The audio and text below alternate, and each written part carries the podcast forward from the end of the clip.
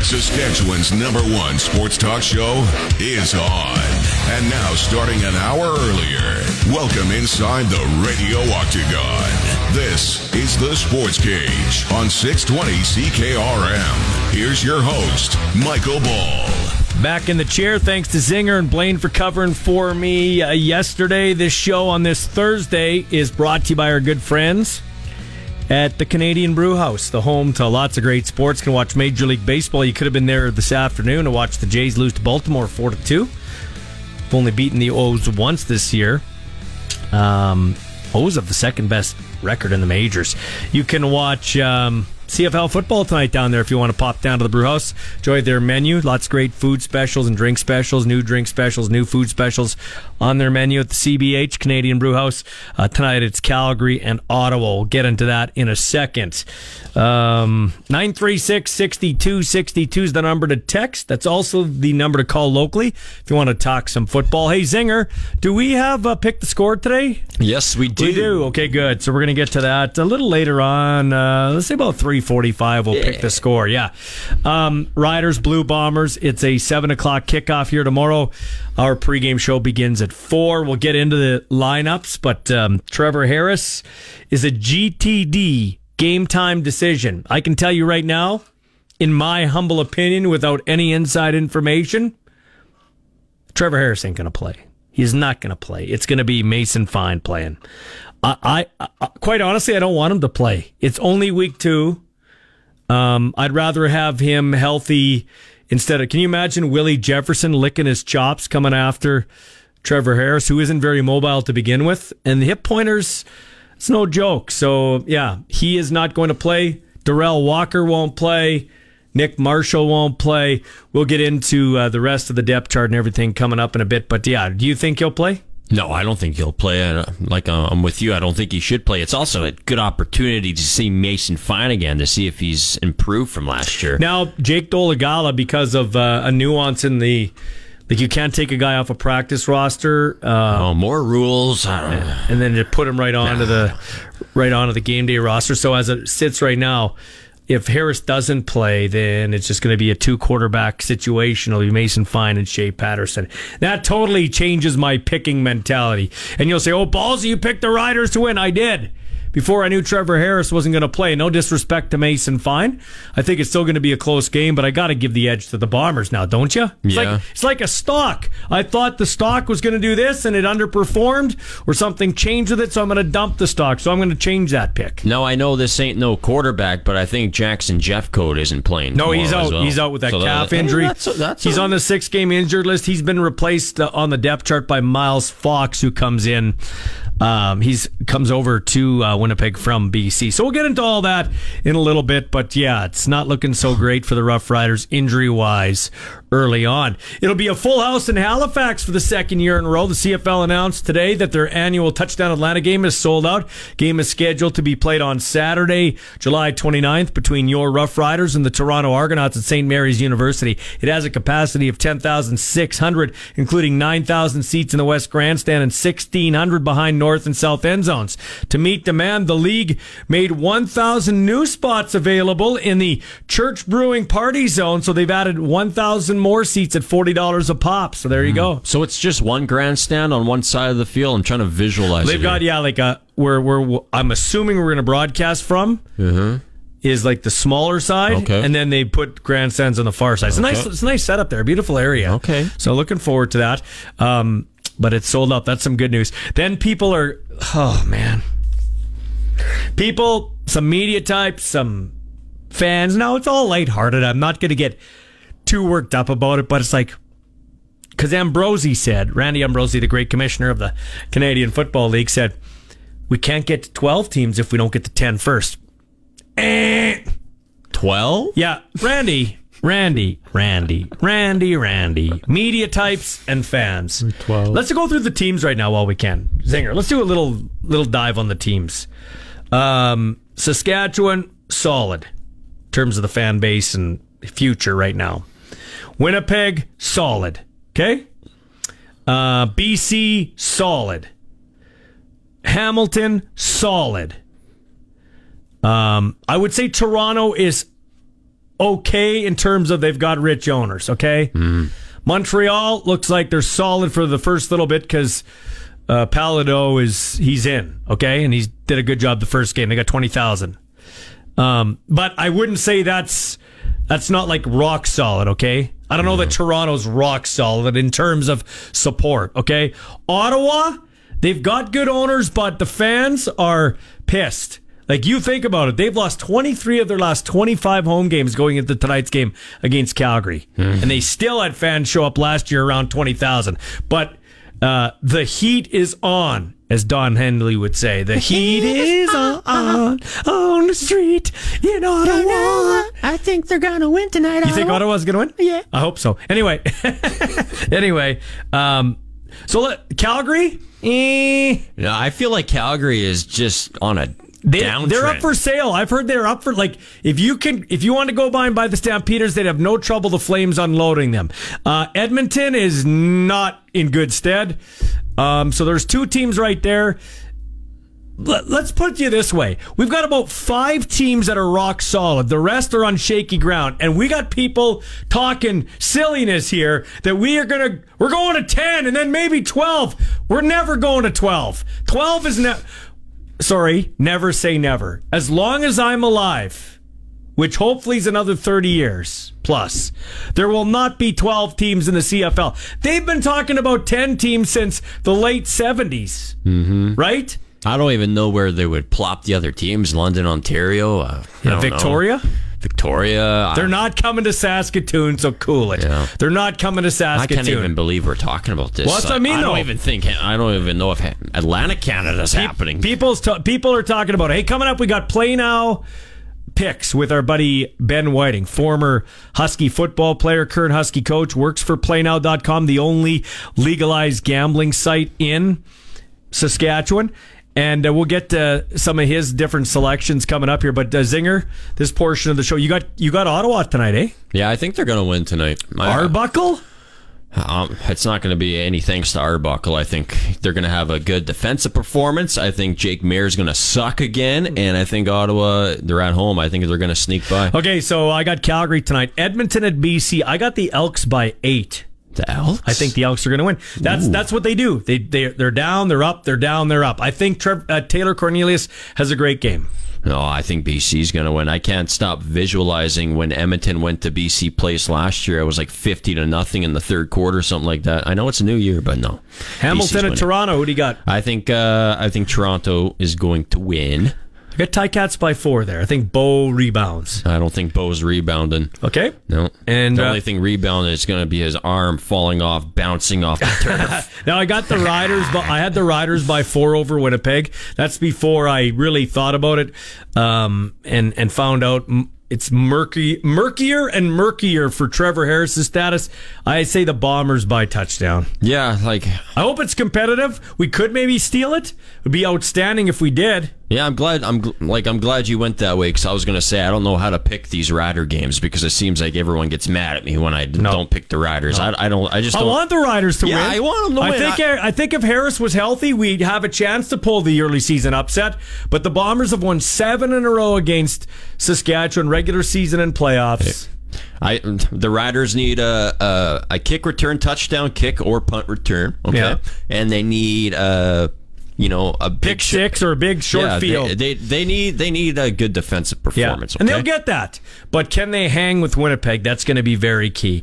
Uh, Major League Baseball, Adley Rutschman and Austin Hays homered, and Anthony Santander singled in the tie-breaking run in the sixth, and the Orioles beat the Jays 4-2 behind a strong pitching performance by Tyler Wells. Richmond went 3-4 to help the Orioles overcome a pair of homers by Danny Jansen of Toronto in the deciding matchup of the three-game series. Baltimore's won six of seven and owns the second-best record in the majors at 43 and 25. Regina Red Sox, what they've won six in a row now, haven't they, Zinger? Well, they lost last night. Well, they- they lost? Yeah, they were winning until the rain delay happened. There was a 45 minute rain delay last night, and it just know that. totally just threw a wrench into everything. Oh, everything. I thought they was- won. So what, what was the was final score? 10 to 6 the final. The Swift Current 57s, they just decided to start hitting in the top of the ninth, and that was it.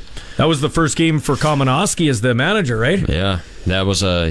He drove 20 hours from Indiana to Regina. I, I, I heard your interview is very good. and he popped his tire outside of Minot. Minot, yeah, What's you know going what? on down there in the state of North Dakota? Why huh? not? Why not? You don't want to break down that place. Uh, actually, I like mine. Uh, right now at the uh, the leaderboard, we got a tie at the U.S. Open in Los Angeles. That's a dump. Uh, Xander Schauffele is how you say it, I believe, is minus eight along with Rickie Fowler. And then Soo Woo Kim, Japanese golfer, minus three. And Scotty uh, Scheffler is minus three. So there's your leaderboard. Two guys have a five shot lead through the opening round of the U.S. Open Major Golf Championship. And, um, Former line mates Jarome Iginla and Craig Conroy are reuniting. The Flames announced today that Iginla has returned to the franchise as a special advisor to Craig Conroy. He So wants to be an office boy now, Yeah, huh? I guess all-time leading goal scorer, all-time leading points. in now he's going to count some paper clips. Okay, I see you. When we come back, we'll hear from Coach Craig Dickenson and take a quick rundown of the depth chart. This is the Sports Cage for the Canadian Brewhouse on 620 CKRM. Follow us on Twitter and Facebook at Sports Cage. Now back to the action on Sports Radio 620 CKRM. Get those texts coming. 936 6262, powered by the Capital Auto Group. We also have our hotline sponsored by Western Pizza. Mm, I'm going to get me some Western Pizza tonight, actually. I'm having some Western Pizza That's a good idea. I am. No, I'm- absolutely. When I'm- this show's done, I'm headed right to Western Pizza. No, me. I am too. Good. No, me. What are you, Casper? no, me. I go too. I've been hanging around with BB too much. Yeah, anyway, uh, let's hear from Coach Craig Dickenson before we take a deep dive into the uh, depth chart. I mean, we're hopeful that he feels better in the morning and, and is, is able to play, but we felt it was probably the best uh, way to designate him as a game time decision because truly it will be. How, how he feels tomorrow. Does he feel like he can play effectively and move enough to protect himself? Ours, ours, the clubs. But uh, he's going to be heavily involved because he knows his body better than we do. So the training staff will, will have some input on it. He's going to have a lot, and then I'll have the final, final say. It's not ideal for sure, but um, you know, football's a team game, and we feel good about the room. We certainly want Trevor out there. He's our leader, and he's our he's you know he's the, the straw that stirs the drink on offense. So we're hopeful he'll play. But football is a game of, of adversity, and you're going to get it at some point in the season, and we hope to hope to not get it this early in the season. But if it happens, Britain, we'll we'll we'll move on, and we'll we'll be just fine. I wish, I wish that was an easy answer. Everybody's trying to beat the Bombers. They're just a well-oiled machine right now. Super veteran group. Uh, I think you got to keep the ball away from Zach. You know, if you give him too many opportunities, he's going to hurt you. Um, so I think the better your offense plays, the more you can run the football and keep it away from their offense. I think the better you're going to be. But it's a good group. You know, they're they're sound on all three phases. They're well coached. They're well managed and it's a it's a bunch of talented players. I mean, you look at the top ten CFL players according to TSN, they got about six of them on there. It seems like so they're loaded, but uh, our guys are ready to play, and I'm confident in our group. What have you seen from Deontay Williams? You talking to him out there. This start means a lot to him. Yeah, yeah, he's a good football player. He came in right away during camp and showed he could compete. Um, relatively young guy, but he's played a lot of good football. Was with Seattle for a while, and um, it'll be it'll be a fun game for him. You know, he's had a good camp. He deserved the opportunity to make the team, and he did. And now he's being uh, given an opportunity to play a little more. What is going on with Nick Marshall? He had a shoulder last game, so we're uh, treating the shoulder, and when he's healthy, he'll be back out there. How about Darrell Walker, six games? Yeah, he's got a little bit of a knee issue, and uh, you know we were told by the training staff six to eight weeks. Was Marshall playing through that injury all game? Then? Yeah, he heard it. He heard it on the punt return, so I would say he probably played through it half the game. Taylor, How long would you expect him to be out? Being Nick he was able to week play. week, for- yeah, week to week. It would probably be good to go next week. Um, the defense was outstanding last week, um, but obviously there are two rookies stepping in this week. So, how does the defense feeling going into? They feel good. I mean, it's such a short week. You don't have time to get that nervous. I mean, let's be honest. We feel like we just played a game, which we did almost. So I just think we're going to play our game. That's the one message to the team. Play our game, be physical, play fast, and let the chips fall where they may. So I think the defense is confident to answer your question. You did speak already a little bit on this, but what are some of the challenges against the Bombers? They're just a ton of them. They're super well bound. Their O line, I think it starts in up front. That's the best O line in the league, and uh, year in year out, they they seem to to really um, control the pace of the game up front. So our D line, we feel like is very good. I think it'll be a, a nice matchup to see how their O line measures up with our defensive line, and conversely, how our O line handles their defensive front. So I think the game will be won and lost in the trenches tomorrow.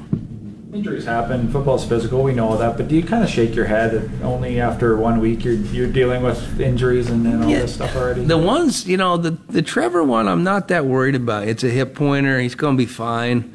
Uh, I want him to play. I want him to play for sure. But the ones you shake your head on are the ones that you lose a guy like Philip Blake for the whole season. You know, um, those are the ones you scratch your head on. We lost an old lineman in training camp for a while too. You know, and uh, those are the ones that you you feel bad about. But the nicks and bruises and stuff like that, Taylor, it is is what it is, and we'll get through that just fine. Even the Durrell injury, Craig. I mean, just looking at it on the on the TSN broadcast, it didn't look like there was a real severe hit there. It just Yeah. suddenly kind of came up lame, right? Yeah, football's a tough game, and uh, sometimes you, you get some some weird hits that, that can really do some damage, and other times you you get looks like you got hit by a truck and you bounce right on up. So you just never know. But every team has them. We uh, we're not going to um, uh, spend a lot of time worrying about it. Next guy up, and we feel like we've got good depth this year, and we'll be all right. You said earlier, Philip Blake, hoping to see you back, but now you said season ending, so We hope to see him back, but it's a long one. It's four months, so we'll see. But Philip, I know, is going to work really hard to get back, and and we hope hope to get him at the very end. Durrell need surgery or is his? No, So Darrell Walker's out with a knee injury, six to eight weeks. That doesn't sound promising, but they do have some good receivers in the queue, and hopefully, uh, you know, it doesn't help that uh, Lenius is out too for six weeks with a lower back injury. Emilus did take a step forward in the last game, so they got Emilus, Winnicky, Brescacin, Picton, Bane Jr., Jones, and Alford as your receivers. Now, Alford will play in some situations. He'll start the game so he can be on the field for at least 23 snaps on offense. Morrow and Hickson, same offensive line. Um, Godber with Evan Johnson and Logan Ferland, your guards and your tackles, Lofton and Council. Coach sounds like, oh man, here we go again. Doesn't he have that tone in his voice? Yeah, I mean, And uh, uh, also, in fairness, the coach at the end of the season, at the end of the week, he's like answered all the questions. He's tired of it already. I oh, get it. I, I would be sick of it by Monday. If I, I get it. Like he is the most uh, I would- scrutinized coach in the league. How could you not be defeated after these injuries? We played one game. Blake is done. Okay, like coach is trying to be nice. Blake is done. He's a 37 year old with a pec tear. It's going to be four months. He's not coming back. He may never play again. Philip Blake. Let's just be honest. Let's just call it like we see it. And uh, Trevor Harris is a game time decision. Unless something miraculous happens, Trevor Harris will not play. And I, for one, don't want him to play. No, I don't want him to play when he's lining up against the Blue Bombers defense. I don't want him to play. You could jeopardize the whole season Yeah. if you send him Yeah. out there. Yeah. I, I- I yeah, think listen. I, I think they know that. Uh, That's why I don't think you pay play. guys money to play professional football. Mason Fine's been around here. He's played some meaningful snaps in regular season. I've got confidence he knows enough to move the ball down the field. Yeah, me too. Everybody else has to pick it up around him, and this has to be team football here for this week. And who knows? Who knows? Who even knows if Trevor Harris is back next week? You don't know. We don't know. At Calgary, right? Yeah, we don't know. So one game at a time. Uh, we don't have to face Jackson Jeffco, which is nice. Uh, but they do still have some really good players. Big Hill, uh, Willie Jefferson, Thomas, Briggs. I mean, there's a lot of great players. I think they only had seven, not starting spots. They only had seven roster spots with new people filling it this year. Crazy, Seven, man. huh? Seven. Anyway, when we come back, we'll get to more CFL talk. Um, and we're also going to talk Pilot Butte Rodeo coming up here. Okay, Father's Day weekend. Yeah, baby. that's right. This is the Sports Cage for the Canadian Brewhouse on 620 CKRM. 333 with the sports ticker. Week two in the Canadian Football League kicks off tonight. The Calgary Stampeders in Ottawa to take on the Red Blacks. Both teams 0-1. Both teams looking for their first win of the season. That's a 5.30 p.m. kickoff Saskatchewan time. The voice of the Calgary Stampeders, Mark Stephen, will join us just after 4 o'clock to tee up that game. The Toronto Blue Jays were in action this afternoon in Baltimore at Camden Yards. And the Blue Jays, they just can't seem to string together big wins against good teams. They lost this afternoon 4 to 2 in Baltimore. So Toronto now heads down south to Texas to start up a weekend series versus the Rangers starting tomorrow. It's time to pump you up. Get the latest in fitness and lifestyle tips with one of Canada's top fitness trainers, Tish Duffy. This is Train with Tish on the Sports Cage. Here with Tish Duffy, our resident health and lifestyle expert, over 30 years in the game. That doesn't mean she's old, it means she's better. Now, you've got lots of different uh, tips. Let's talk about, you know, it's one thing to go to the gym, Tish. We've talked about dieting, but as part of the dieting, how about protein? You gotta have the, I know we always joke, get my protein, but you gotta get your protein. Absolutely. Uh, I always say to my clients, if we're investing in time and putting the effort into the gym, if we're not fueling our bodies to reap those rewards, you're you're not wasting your time, but you're certainly going to struggle to get ahead. Yeah. So in terms of protein, take us a little bit on a deeper dive with that. What do you suggest for your clients and just the uh, you know the average gym warrior, so to speak?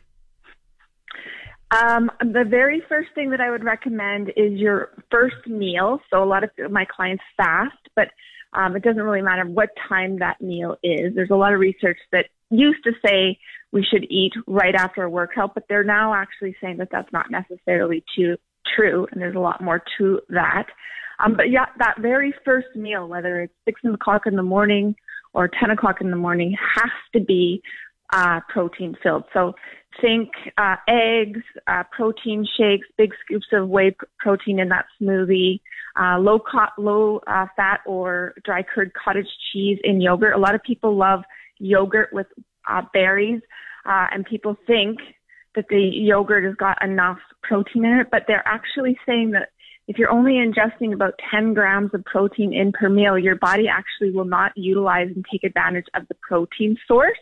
So uh, you know, adding uh, half a scoop or a couple scoops of dry curd or uh, cottage cheese into your yogurt is a great way to add 20 grams of protein in. So that first meal is probably the most important just because we've been fasting for overnight and our body needs that those building blocks for our bodies to repair. Our bodies are broken down in the gym. So we um, put our bodies and our muscles through a lot of pressure. They do a lot of braking. Um, and the only way that they are going to rebuild is through proper rest. That's why rest days are important and that protein. So the protein then is ingested, goes to those, uh, the sites that are, you know, broken or been torn apart through the strength training. This sounds bad, but this is a good thing. And then targets those little filaments that are broken apart and rebuilt. And that is how a muscle is built. So without that protein, your body will will not mend and build itself. So a lot of people think it's just for bodybuilders or hardcore strength people. It's not. Even for people who are are not doing strength training, just walking or, or enjoy the cardio, which they should be incorporating strength training. But um, every single person needs to be very, very focused on getting that protein. Every single meal has to be protein focused. And then the macros sort of balance that, that meal out each each time you eat. If you want to follow her, do it at all her social media outlets uh, with the handle Train with Tish. Tish Duffy, thanks for your time once again. My pleasure, Michael. Have a great day. The Kings of Saskatchewan Sports Talk. This is the Sports Cage on 620 CKRM. Singer, I don't get this text from Shane at 936 6262. Help me out. Help me decipher this before we get to our next guest. The same people who thought Latvia and Germany shouldn't be in the World Hockey Championship are now saying, hi, too many wins the Riders will get? LOL, okay. Uh, what it? I don't know what that means. I'm not sure if I can help you out on this one. Yeah. Shane, send it back again because uh, obviously your phone messed up. 936 62 62. Hey, I've been a guy that have said, why do we have some of these bogus teams in the World Junior Hockey Championships or curling or whatever? It's embarrassing. But uh, kudos to Latvia and Germany. But let's get let's not get crazy here. They're playing against Canada's Yeah, C yeah. teams. When Milan Lucic is the best player on Canada, the guy can barely skate. He mall walks on the ice. Give me a break. Mall walker. Give me a break. He's a mall walker on the ice. So I wouldn't get too excited about Latvia and Germany getting medals. Sorry. Call me cynical. anyway, let's uh let's let's head on the Western Pizza Hotline. Mall walker. Yeah. I don't know what it is. Is that from Star Wars? Well, no, like remember, something remember when, remember, well, no, a mall walker. Oh, Like, you know-? No, you know the dudes that put on their shirts and their mall they mall walk in the Yeah, morning, the old people. yeah, okay. Well, that's what Lucic looks like when he played. When Nik Lewis played at the end of his career, Nik Lewis was smart. Okay, he knew how to get open, but he couldn't run anymore. He just mall walked. He'd go down. Make a little shimmy and a shake and make the catch. I guess I shouldn't say he wasn't that athletic because he could jump. Like he could still jump over guys, just wasn't. Uh, he was thick Nick. There's no doubt about it. This guy, I think, is on a golf course right now. We're interrupting his round. George Galloway from the Pilot Butte Rodeo. Are you golfing? If I'm golfing, Michael, I'm out in the uh, in, inside course of the uh, chariot race track out at Pilot Butte here. Oh, okay. Oh, that's what that. We're putting everything together. Putting Yep. ev- putting everything together for the Pilot Butte Rodeo. What year is this for the rodeo? This is our 30th year. Actually, she's uh, she's quite an anniversary year. This is our 30th for rodeo. Um, just a little shout out for Brian Lane at uh, Cross Country Foods. It's been one of our partners forever. This is his 25th anniversary for Cross Country Foods out in Balgonie as well. And uh, it's been 10 years now since uh, Gord Bamford came to visit, and he's coming back this weekend. Oh, that's outstanding. So talk about this. Like, how did this come to be 30 years ago? Like, who said, you know what? Let's have a Pilot Butte Rodeo. Actually, it started just outside of White City uh, with uh, Prairie Rodeo. Carl and Muriel Barrett are our rodeo contractors that are uh, just out by Ranch Ehrlo here, south of Pilot Butte. Yeah. and they've been our uh, they've been our stock contractor ever since conception. And then the uh, Pilot Butte Lions uh, kind of took over in the in the early, I'm going to say 1990s, and uh, moved it out to Pilot Butte. And Dave Farden with Liftoff Stock Trailers uh, with their Chariot and Chuck truck wagons uh, built the track, and uh, through the years, whether it's been uh, ASL that donated the property to the community of Pilot Butte years ago, and or uh, Steeplejack that brought our bleachers out there that came from Yorkton, and uh, and just been merging ever since. And then uh, Daryl Kodalak with Action Roofing. I'm going to say about 15, 16 years ago, we started going from uh, three or four thousand dollars, bringing in faster gun and uh, and little uh, little bands into cabarets, going to uh, Charlie Major, Aaron Pritchett, Gord Bamford's, the Roadhammers, and uh, and turning it into quite a weekend. Wow. Okay, so uh, give us a rundown on what happens this weekend. Uh, Father's Day weekend, you're competing against the Rider game, but there's lots of time to make up for that over the weekend. So give us a little rundown. Yeah, I know. We talked, uh, we talked, Michael, about trying to get you to do an in situ thing, but uh, it's not going to work this year with the Riders' uh, schedule. Yeah. But, uh, but yeah, no. Friday night uh, we start with rodeo slack events, uh, which are mostly timed events. Um, and Cowboys, we we've partnered with Radville uh, for now. I'm going to say a good 15, 20 years. Um, having the same weekend so the competitors can hit both rodeos without spending a whole bunch of extra money. And uh, this is our third year now with uh, Caitlin Crusaders.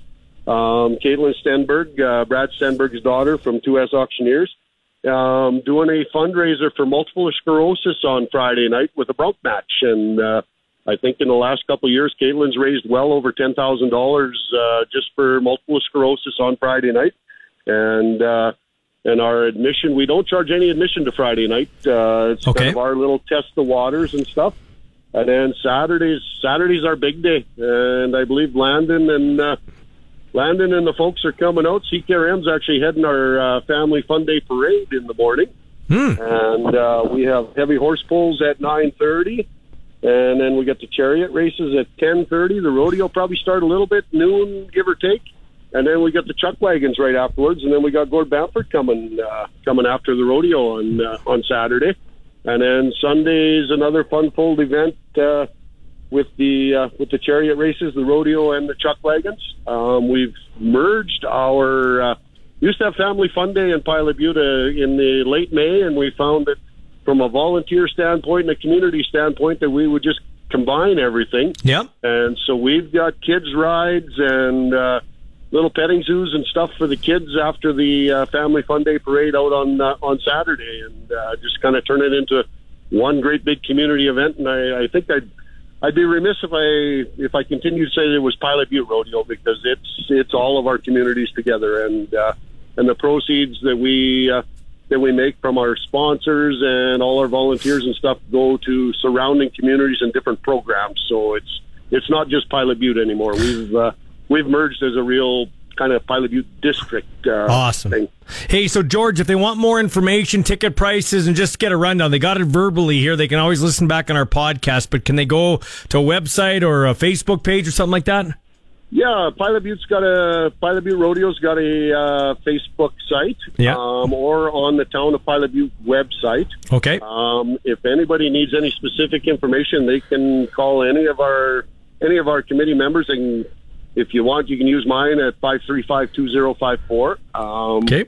But uh, as far as the getting into the rodeo, we it's just gate admission. We don't do any advanced stuff for the rodeo yet, uh, knowing that we're an outdoor rodeo. And right now, the weather forecast looks pretty awesome. Looks beautiful. We haven't seen we haven't seen a mosquito all day today. Oh, good. That's good. well, we need the wind to keep up because I cut my grass. I, I cut my grass out in White City. Didn't get bit once. It was awesome. yeah, no, and then uh, Gord Bamford, there's uh, there's advance tickets available at the Pilot Butte Domo, at Cross Country Foods in Balgonie, at the Tap in Regina, and the Ice House in White City. And you can still get tickets at the door if we, in fact, don't sell out prior to. But uh, we we sold out when Gord was here last, and uh, it'll be 1,200 or so of our closest friends and relatives uh, celebrating uh, Saturday night at the at the Pilot Butte Arena. Going to be a great Father's Day weekend. Uh, Pilot Butte and District Rodeo, 30th anniversary. Thanks for joining me, George. Take care, man. Hey, thank you, Michael. Take care. We'll, we'll talk soon, man. That's right. Uh, CKRM front and center the Pilot Butte District Rodeo. Okay, so Zinger, let's take a, a quick little deeper dive into this uh, this uh, rider um, Depth depth chart. chart. Yeah. So Micah Johnson, who got a sack the first of the year for the Riders, and Christmas are the starting D tackles. The ends are Lanier the second and Robertson. Brian Cox Jr. We'll see a lot of him too. He, uh, I believe, he had a sack in that game too, and was all over the football field. So good on him. Riders line up basically the same way they lined up for the most part defensively in the in the uh, linebacking core. Larry Dean's in the middle. Revis, the Sam linebacker or strong linebacker, and the weak side linebacker is Micah Teitz. And then uh, Herdman Reed is a backup and special teamer. Allen's a backup to Dean. And Rodney Clemens gets in Yeah, to his first action. Yeah, that's different. That's different. He gets to come in. Uh, the corners are Jeremy Clark and Deontai Williams, who was at an interception in the preseason at home here, had a couple of nice defensive tackles. He replaces Nick Marshall, who's got a uh, shoulder problem.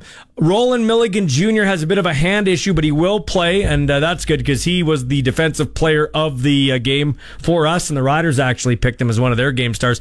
Amari Henderson had a good game in Edmonton, and Dalkey. We know what Dalkey can do. Yeah. He's going to line up as the free safety once again, backed up by Jackson Ford. Excited to see Williams, former Nebraska Cornhuskers, starting uh, near sight corner. That's yeah, gonna be fun. and we get uh, to see Tevin Jones back. He f- had some flashes last year, an up and down season, which you'd expect in your first year in the Canadian Football League. But he will bring uh, he'll bring a nice presence there at the wide receiver spot, and he's a good blocker and good special teams player. So I'm looking forward to seeing what he can do. Dude's got some talent. We're talking about a former uh, Cowboy, Steeler, Jag, Jag. Yeah. He's got the talent, man. What do you think of Shawn Bane? I heard your interview with him or the audio you guys are on. What do you think of Shawn Bane Jr. so far? I didn't mind him last game actually. I don't know how fast he is, but he's pretty good side to side. He he's kind of fidgety there in the slot. I think he'll be good because they're making an effort to actually get him the ball. They, Yeah. they have designed plays to get him the balls. And Yeah. I, I'm not really sure if he had that in, in Calgary as much. So I think he's going to be good.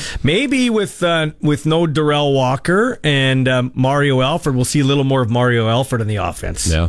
Be nice to see. I'd be all for it. Yeah, you got to use that weapon when you can. Use everything you can at your disposal as the Rough Riders try to uh, come up with a big, what would be an upset victory over the Winnipeg Blue Bombers in week two. They've won the last seven against the Riders, including the playoffs. How do you feel about Sam Emilus, uh, far uh, the field side wide receiver? I kind of, you know, I, am not sure how how to how. You mean the boundary receiver there, or is he field? No, he's field. Yeah, Yeah, yeah. he's he's, gonna be- field. I don't know. I, I, I, I mean, the dude had a had a nice game. I like know? to see him actually as the clo- boundary. I want him closer to the yeah, football. yeah. I don't know. Sometimes I. You look at the depth chart, and it's like, yeah, that's where they are in the depth chart, but they move all around in the CFL, so I don't Yeah. get too wrapped up in that.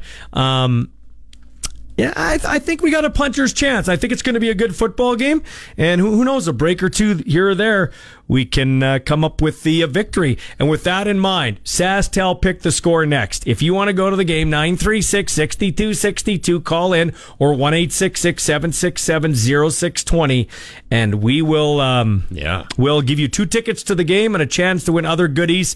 So 936 6262 or 1 767 0620. It's the Sports Cage on this Thursday for the Canadian Brewhouse on 620 CKRM. Saskatchewan's best coverage of the Saskatchewan Roughriders is on the Sports Cage, right here on the mighty 620 CKRM. Welcome back to the show. SaskTel pick the score. Here's how it works. You call in, we pick you. If we do, you give us a score. By giving us a score, you automatically get tickets to a game. Then, if you're closest to that score for the week and we pick you, you'll be a $200 uh, winner of a, a gift card to SaskTel. And then you'll be thrown in for our end of the year prize, which is you and three other people will go to a Rough Rider game in a sweet, a sweet experience I think we have a uh, caller on the line. I believe it's Kim, right? Kim Ro- Roddy? Did I hear you spell it correctly here? Kim Roddy, how are you, Kim? It's but R- Roddy. Sorry, Kim. Sorry. That's Ki- okay. How are you doing? I'm good. How are you? Good. You're in the great, thriving metropolis of Indian Head. I love Indian Head. Yeah. That is a beautiful place. If it was about 25 It minutes, if it was 25 minutes closer, I'd live there. That's where my dad's from. But nope, that's not going to happen. But I do travel out there once in a while. So, Kim, uh, Riders play tomorrow. You've already got two tickets to the game. But what do you think the score is going to be?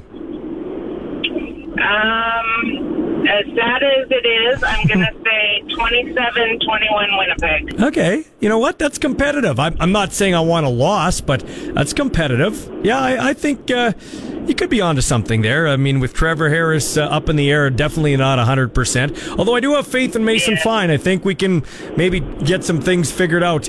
Uh, okay, so uh, congratulations. You got two tickets to the game, Kim, and now you're in the running for a $200 gift card to SaskTel or from SaskTel and a chance to go watch the game with three friends or family members in a suite next year, okay? Perfect. Thank you very much. Appreciate it. Thanks for listening to 620 CKRM. Singer, I got this uh, tweet at um, at the real ballsy because I had tweeted out uh, on my Twitter feed that um, just give me a second here. It's loading up in our control room here. So I t- I tweeted out Riders quarterback Trevor Harris is a GTD tomorrow versus the Bombers. Game time decision. I'll be shocked if he plays. In fact, I don't know if I want him to play it. Uh, it's a long season. Ryan Dalrymple says if we're going to be sacrificing any games this year, it shouldn't be against uh, a team that's a lock for a 1 2 finish in the West. Either he's a baller or he isn't. Game time decision will tell us what he's made of. I'm sorry, Michael. This is a must win scenario. I wouldn't say it's. I don't know if it's must win. I thought last week was must win, so I can't totally scoff Ryan. Week one, but you needed to get off to a good start, get the positive vibes going. I I would rather see uh, if he's not if he doesn't he already doesn't have mobility is what I'm trying to spit out. If he doesn't have mobility right now, I know it doesn't take away from a lot of his game singer because he's not like he's um Tre Ford or Michael Vick or somebody that can run around, right? But Cam Newton. But if he still if he can't move, uh, remember when you throw the football, when you throw the football, it's predicated from the waist down. It's not just your arm. You got to get that. You got to get that torque. If you can't get that torque, I would rather see him not play this week, rest him up, because next week we're playing in Calgary and have Mason Fine do it. Why is he on your team? Why is Mason Fine on your team? I see it like uh, I see it uh, completely opposite. Uh, Ryan sees it as sacrificing the game if Fine starts. I see it as you're sacrificing the season if you if you play Trevor Harris because there's a whole lot more games to be played. This is week two. Listen, I'm not a head coach. I am not a head coach. Um, what the hell? What's up? I just found my second set of keys. Wow, there we go. It's a beautiful day, ain't it? Did you find them? no. Where were they? This is the weirdest thing that I've ever Are those the keys that you that you Dude, these are the keys. lost in Winnipeg? Oh my no, dude, these are the keys. I'll get back to that. Now I'm distracted. This is whoa, this is weird. Where were they? This is so weird. This this is really weird. Like I'm freaked out. Damn near saw a ghost. Like, You're I- creeping me out. I am freaked out. I'll talk about. We're running out of time here. What was I saying again here? Uh, what was I talking? about- I don't even know. It's Trevor Harris. Trevor Harris.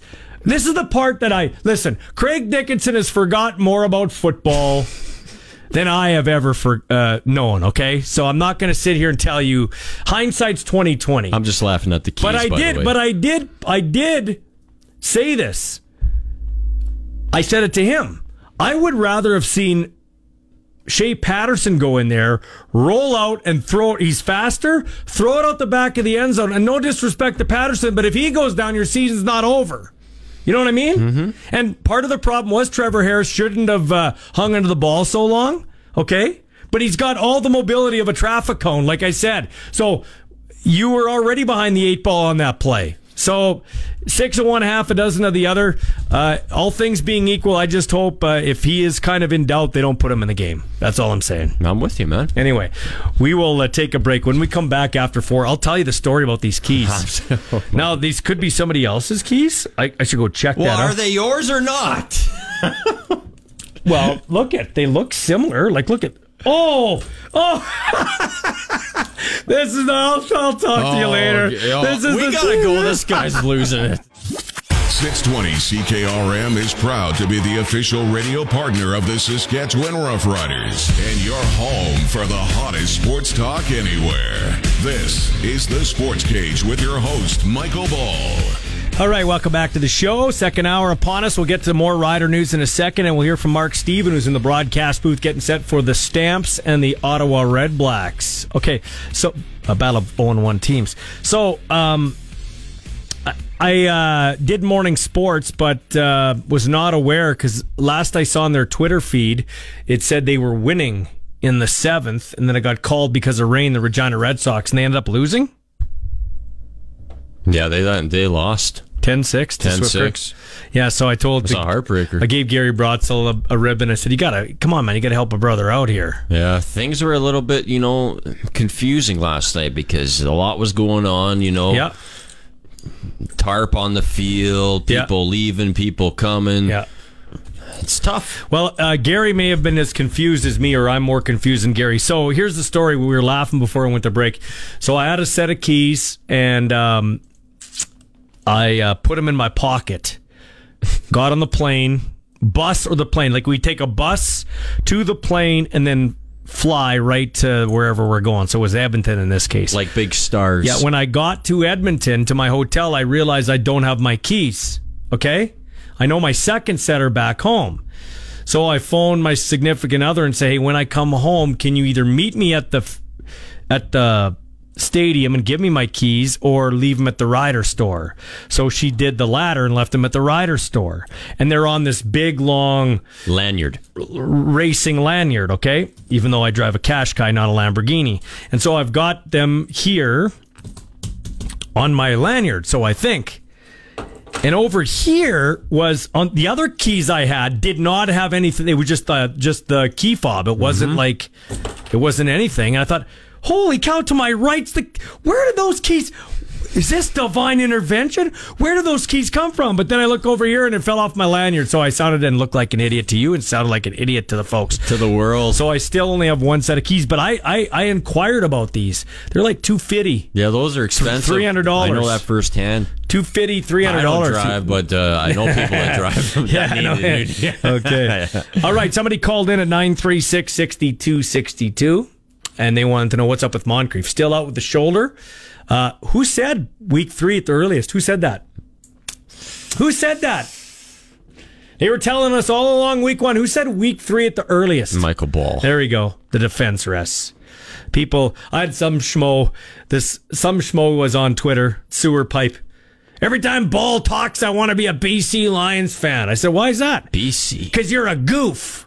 I'm like, okay, well, can you expand why I'm a goof? Anyway, Hey, nine three. Ballsy. Hey, what? Ballsy. What? You're a goof. Yeah, okay. 936 6262.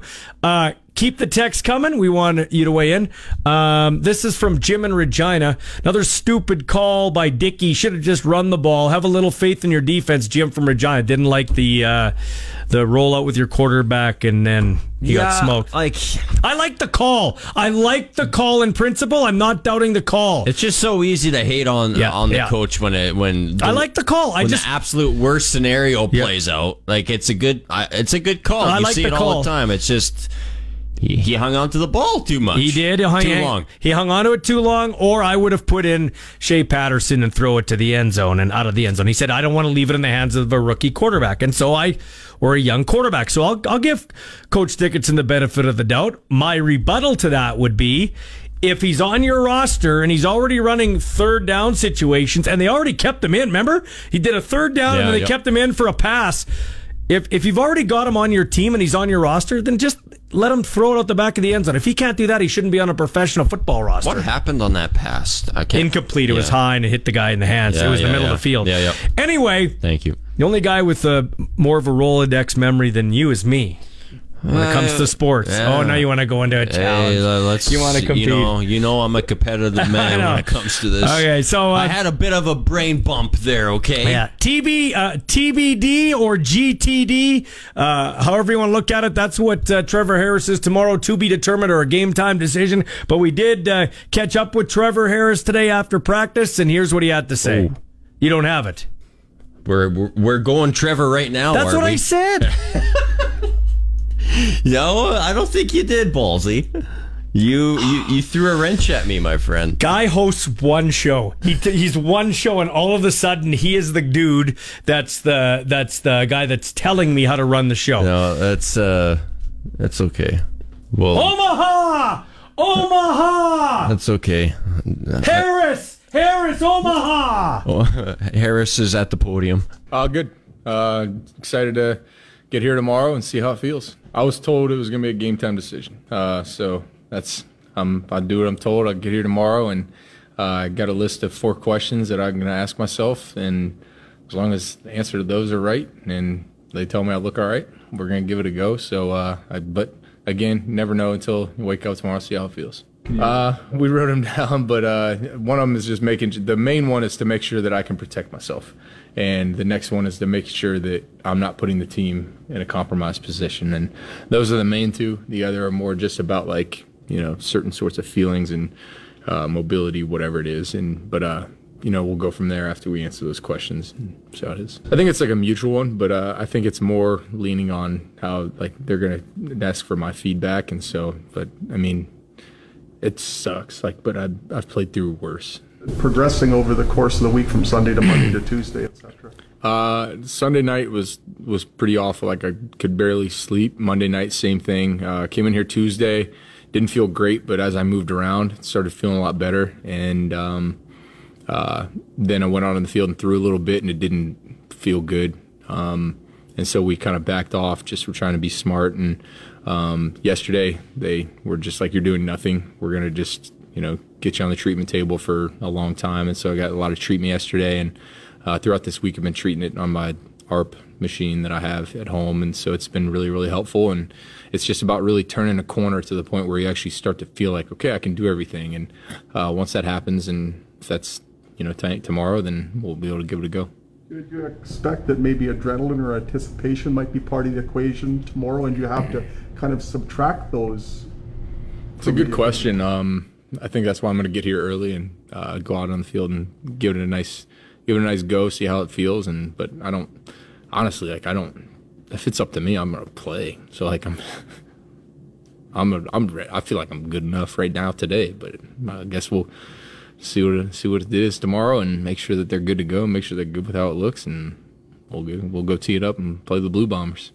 Yeah, it's a good question. They're a great defense, and they pose a lot of challenges, you know, with their pass rush, with their blitzes, um, with a lot of things that Big Hill does. Big Hill's a big instinctual guy out there.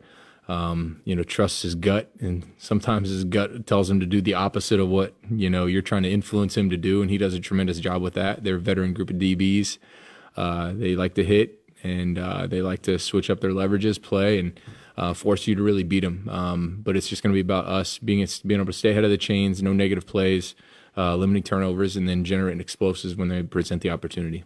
Yeah, it's a great. It's a, it is something that people have asked me about. They're like, don't you know be stupid because it is the home opener and we know you want to go. But it, to me, it's just about the maturity level of making sure that, you know, I'm not putting myself in a position to hurt myself further, that I can't protect myself and then make this, instead of it being a, you know, one to two week thing, make sure it's not an eight to 10 week thing. And so to me, it's just about, you know, being mature enough to make the decision there. And I've played a long time. I'm, I don't think I might be close to the elder statesman in the locker room in there. So I think I've played a lot of football, but I've just got to be mature enough to make a smart decision. What's it like to have your family up here now?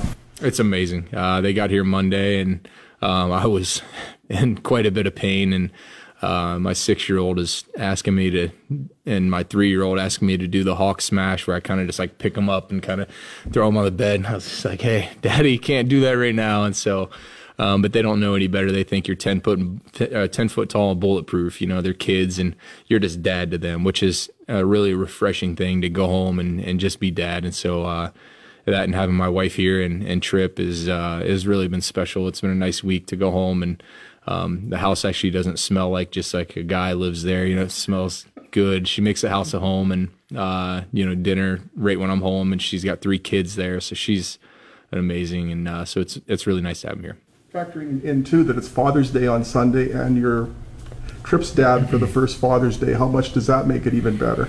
I haven't really thought about it. Uh, to me, Father's Day is a day that I get to, you know, celebrate my kids and uh, think about how amazing a gift it is to be a father, and then also recognize my own. Um, and uh, one of the best to ever do it, Tom Harris. And so, uh, just thankful that you know, the Father's Day is a good day to recognize the dads out there that uh, you know have you know, spent time raising their kids and, um, you know, obviously all kids, it's great to have a dad. And, uh, you know, it's just a day to kind of recognize that. For new dads out there? Man, new dads, it's, uh, it's kind of funny. Like I just like think of it as like sometimes I look at my kids and I'm like, oh my gosh, I have kids. What is this? You know, like I still feel like a kid, but uh, a lot of times I don't. Dad, new dads, just make sure that you understand life is is more about your kids now than yourself, and um, that was the biggest thing for me having a kid. Is I always tell people you're not ready to have a kid unless you're ready to, you know, put put somebody else's needs before your own. Because you know when that happens, you know, baby's hungry in the middle of the night, he's gonna start crying. He's not gonna think like, oh, dad needs sleep. They're gonna cry. So. Uh, just make sure you're ready to kind of uh, surrender some things that you want to do. Yeah, and I something that I've always done is I stay here uh, as late as I need to. my wife has always been great about it until my work is done. And then when I get home, I don't open up my football stuff unless, you know, I get a text from coach or I think like, oh, I forgot to tell him this, but I don't get my stuff out because when I go home, I'm dad. When I'm here, um, that's when I am quarterback. And, but when I get home, my attention goes to them and that's what they deserve because I used to go home and I have my stuff out all night and was half here, half there, but I was just wanted to make sure that I'm fully present for them when I'm there. Uh, and oftentimes, I think something the things that I've learned is, you know, being fully present with someone for two hours is much better than, you know, 40, 50% with them for six hours. And so, um, yeah, when I get home, I'm dad, and I just, I think I owe that to them. Asking a lot of questions, um, making sure that he's, you know, right in where his eyes are supposed to be. And, um, you know, almost all the reps that he take, he come back, you know, ask if we saw it the same. And, um, Mason's a really, really smart guy, uh, understands timing, understands depth, um, where defenders are supposed to be, and uh, what's supposed to open up based on certain coverages. And uh, I think he's an accurate thrower of the football. And he's a guy, he reminds me a lot of myself in terms of, you know, understands, you know, each and every moment managing football games uh, and, and strike when the iron's hot in terms of taking your shots when they give them to you. Don't force shots. And I think a lot of times uh, you get yourself in trouble against great defenses and really in this league in general. Um, against a team like Winnipeg with a great defense is you try and take the shots when they're not there, and I think he understands when when to do that. Like when you landed on the turf. honestly, like I can't tell on the film if it was an elbow or from when I fell, but like I I've broken ribs before, and I can tell you that this is the only thing that's been close to the pain I felt when I broke ribs and like basically had like a bruised lung from it. Uh, when that happened, like I was writhing in pain, and that this was close to that how I felt, and so. but uh, again, I think it's just a you know a management thing and see how it feels tomorrow. Trevor Harris, game time decision. Boy, three. I got four texts already. People are like, he's got to play. Ballsy, all due respect, he can't sit. He's got to play. What do you think? 936 6262. Should Harris sit or play? He's banged up. We know that. Should he give it a go? You just heard him. He's going to do a checklist, and if he can go, he will. But should he sit? 936 6262, the number to text. We'll hear from Mark Stephen, voice of the Calgary Stampeders, next here on the Sports Cage on 620 CKRM. Time now for the Cage Clutch Performer on 620 CKRM. The Orioles lineup have a tough right-hander to face. Three earned runs or fewer in 10 of his 13 starts. That's the consistency the Blue Jays acquired when they signed him when he came over first in the trade from the Twins, and then they signed him to that extension. 9 0, 292. So, boy, are the Orioles due to get to this guy. A high chopper. Berrios has he'll one unassisted here to get things going in the bottom of the first. Rios against Adley Rutschman. And another play for Berrios. Come on, Jose, let other guys get involved too. Rios has gotten the first two. Here's Santander hitting left side. And this one is popped up on the infield. Kirk's going to get called off by Chapman, who had the easier play, and that is a very nice start here in the bottom of the first. As you heard, Jose Berrios got off to a great start at Camden Yards in Baltimore, and he never looked back. Took a no hitter into the seventh. George Springer went deep, and the Jays beat the Orioles for the first time this season, three to one, ending the O's five game win streak. Our clutch performer is Jose Berrios for Nick Service in Emerald Park, your local Massey Ferguson Challenger, Rogator, Gleaner, and Fendt dealer. Give him a call 781 1077. Nobody covers your team like our team. This is the Sports Cage on the mighty 620 CKRM. All right, getting set for the uh, Bombers and the Riders. A lot of speculation. Will he, won't he play? Is a game time decision. Trevor Harris, some media people say, I know he's not playing, and some say we're not sure if he is or he isn't. He is a game time decision. I didn't really get a confident feel from him listening to his his comments there, though, Zinger. But here's the text uh, question for you: nine three six sixty two sixty two. Should if if Harris can, should he play? Even though he's not 100%, or should he sit, let Fine do it against Winnipeg? It's only week two. It's not week 12. Playoff hopes don't hang in the balance. Remember that. 936 62 62. All right, yeah. You want to talk about gritty quarterbacks. How about Zach Collaros, left for dead? If this was the NFL, they'd be doing a 30 for 30 on this one. He moved past the legend, Russ Jackson, into 22nd place in the CFL's all-time passing list last week. Um, he's got 24, uh, 24,701 yards. He had 354 yards last week in the win over Hamilton. He's 492 shy of another Hall of Famer, Condredge Holloway, for 21st place. He's just 34 and 5 as a starter with the Winnipeg Blue Bombers. Gone to two, uh, three consecutive Grey Cups, won two of them, and he's won the last two CFL Most Outstanding Player yeah, awards. I'm sick of it. I'm sick of it. We can we can talk about all these accolades when his career is done. Who cares about him tomorrow? Huh? I'm angry. I don't like Zach Collaros. Collaros. You want uh, you want revenge. You want somebody to crank That's what him. that's what that's what I want. Yeah. Well, our quarterback got hurt. Maybe their quarterback will get hurt tomorrow. We do have a ferocious defense. I like our defense. It's no joke. People like, ah, you played Edmonton. Edmonton's a lot better than you think. Yeah, Cornelius still isn't there yet, but the Riders, uh, Edmonton's not as bad as you think.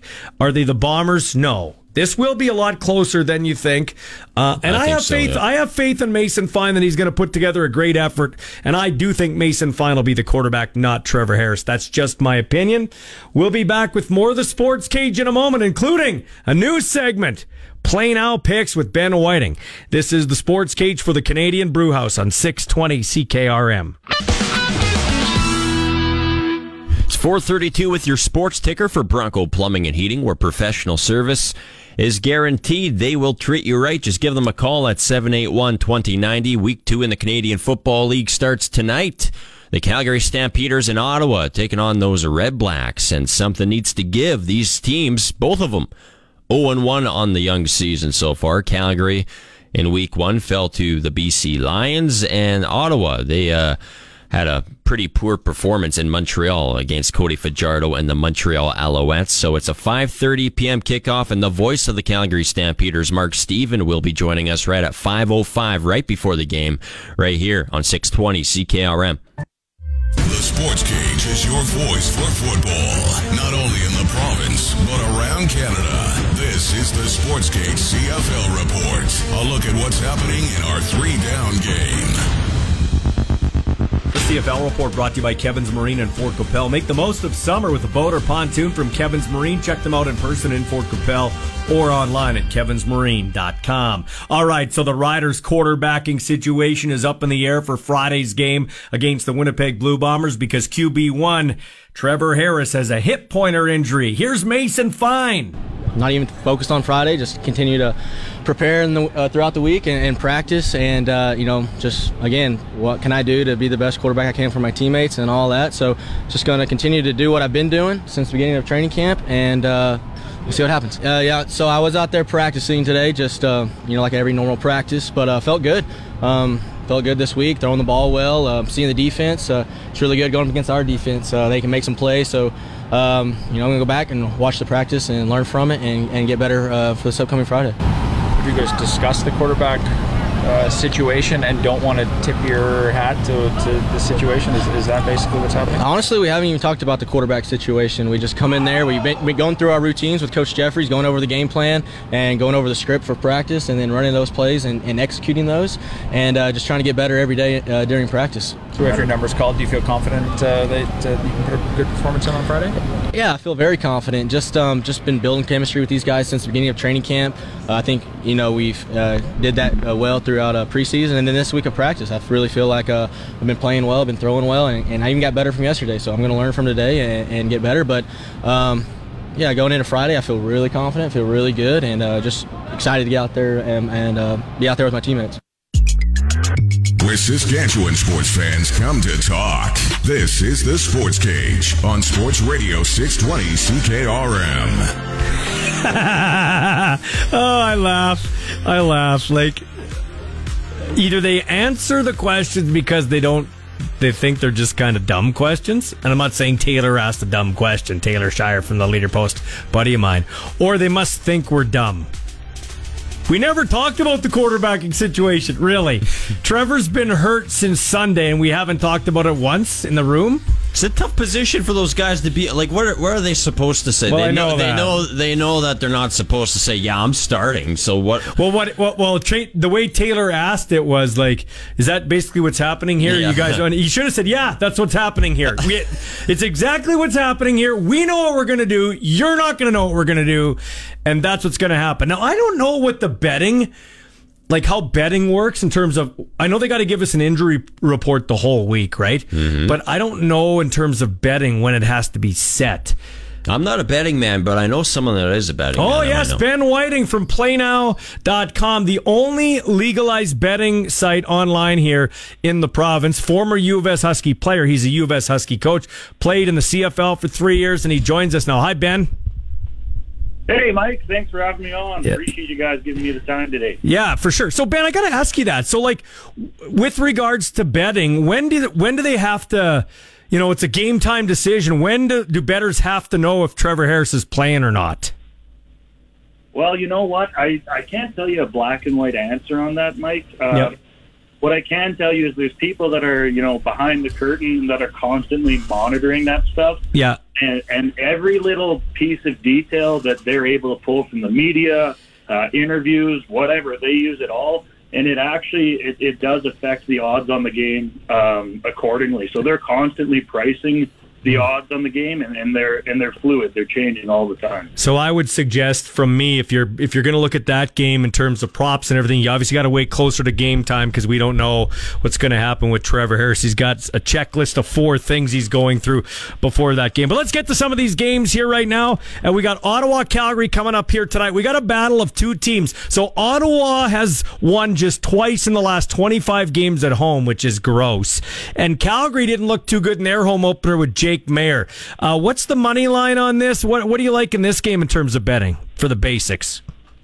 Yeah, so I, I'm going to be a little bit of a homer Yeah. uh, uh, for this guy for this in particular game. As a former Stampeder, I, I got to give a shout out to the boys out there. Mm-hmm. Um, I know they're going to have it dialed in, and, and they're they're a very well coached team. Um, the money line sits right now for the Stampeders at 1.37 to the Ottawa Red Blacks at a 3.15. So what that tells me is that uh, the Stampeders are favored to win this game, Mhm. and uh, Red Blacks are a little bit of an underdog heading into this. One. It's crazy at their at their uh, at their home park, but it's actually not that crazy because they just can't find a way to uh, get it done. What about what about? Uh, so what's the spread on this one? That's the money line. What's the spread? Uh, the spread right now, if we're at a minus seven, that's at a 1.9. Yeah. Um, and then a plus seven is also at a 1.9. So whether the game is within seven points or whether it's outside, outside of seven points, um, it, it's even odds. So they're saying that this one's likely to be a little bit close Mhm. and it probably won't get out of hand, which uh, didn't appear that many of the games were getting that out of hand over the last week. No, that's right. I agree with that one totally. I think that is going to be a tight game for sure. We'll save Friday night football, the Riders Bombers, till the end, so we'll move along here. Let's go the defending champion Toronto Argonauts, who had Ben Whiting with PlayNow.com. They had the first week off, which I don't get why the CFL did that, but they had the first week off. They got their rings. They're going to have their championship banner raising against Bo Levi Mitchell and the Hamilton Tiger Cats, who didn't look too good in week number one in Winnipeg. What's the money line on this one, and how would you, you know, what, what are you thinking about this game? Yeah, I know it's, it's it's funny you bring up that week one bye. I know when I was a player, everyone dreaded the week one bye because it, it was basically an incentive to just have another week of training camp. Uh, they didn't really cut the boys loose a little too much. Uh, usually when it's bye week, you want to get away from football and all that, but the week one bye pretty much puts an axe on any sort of fun you're going to have. Um, but as far as the money line goes, great game. Uh, and, and it's, it's a fueled rivalry as we've seen in the past over the years here. Uh, Hamilton actually sits at a favorite with the 1.71 to the Toronto 2.2. So not as far as the Calgary to the Ottawa. Going to be a closer game, and, and that's reflected actually in the point spread. It's only set at uh, minus two to plus two at uh, also 1.9. So as close as the Calgary Ottawa game is going to be, they're saying that this one's going to be a little bit closer. Yeah, and I don't totally disagree with that. I think where it comes in there, Ben, you probably agree, is that uh, I think Bo will play a little bit better another week in this offense, and and Chad Kelly's an unknown. Yes, he had what a great seven, eight minutes in the Grey Cup, but now he's the guy in Toronto as the quarterback. Yeah, oh yeah. Swag Kelly, I remember watching him at Ole Miss and all of his gallivanting throughout the NFL. Um, you know, I actually listened to a couple of interviews with him, and he seems pretty locked in, pretty dialed in, committed to football. And, and like you said, he had his, he, whatever it was in the in the Grey Cup, but he showed up and he closed out a game in the biggest moment in Canadian football. So I don't think he's a slouch by any means, but when you compare him to Bo Levi, he's he's kind of the cream of the crop when it comes to Canadian quarterbacks historically. And even though he's on a different team, wearing different colors, I would never count that guy out. I, I sat in a locker room for about a week and a half with that guy because I kept getting cut from that team. But uh, he, he, he's a great leader, a great guy, and, and I would I would never count Bo out. This is awesome. Ben Whiting joining us here, former uh, CFLer, uh, former Husky coach with the Huskies part time, but he's also with PlayNow.com, the only legal gambling site in Saskatchewan where you can uh, bet on, well, CFL action. All right, so let's go to that uh, BC Edmonton game. They had an unfortunate situation with Phil Norman on the offensive line. I'm suspecting he won't play because he had a medical issue, but he's okay, collapsing on the field. Thank God he's okay. Uh, I have Edmonton winning this one. I think Edmonton's going to win in an upset here. I think, I don't know what the, first tell me what's the spread in this one at playnow.com.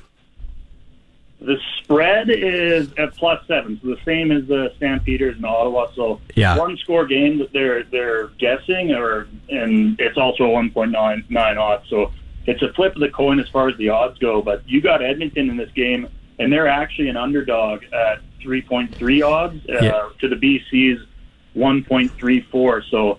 Uh, play now saying that the BC Lions odds are be- a little bit better to Edmonton, but as we all know, uh, you, you never know what's going to happen in a football game, especially with the talent level we have in the CFL and how there's not too much parity. I know it's only week one, but uh, it, it's going to be interesting to see what happens. I'm going to have to go against you on that one, Yeah, Mike. yeah. Uh, not because of the odds, not because of anything like that. I just got my boys uh, Cherry and Pickett out there, so I know Pickett's going to be rifling down the long, long snaps there. Yeah. He's dialed in, and Cherry's just going to be a Canadian anchor on the D line there. Yeah, you're betting with your uh, you're betting with your husky heart. I get it. I'll tell you what. I think Edmonton Edmonton is a is is not that bad of a football team. After I did the eyeball test on them, uh, and I think Taylor Cornelius is one of those guys that will be, eh, and then he'll be wow. And I think this is his wow week. I got Edmonton by eight.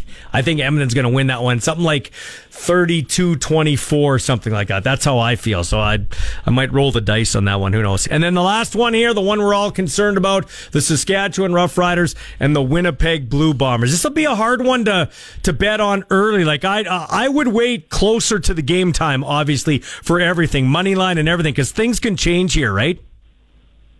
Yeah, absolutely. There's, I- mean, you said it. The biggest variable right now is is Saskatchewan going to have their starting quarterback and Trevor Harris playing this game, and and obviously that's the most important position on the football field aside from long snapper. But that's uh, it, it's reflected in the odds with uh, Saskatchewan at the money line three point one to the Winnipeg at uh, one point three eight here. So Saskatchewan coming in as an odds-on underdog, but I, I wouldn't count them out. I think there's two very talented defenses going at each other here. And it's going to be interesting to see how this one pans out. Hey, uh, so just do me a favor. We haven't talked about this in any of the other games. I'm interested in the over under in this one, Ben.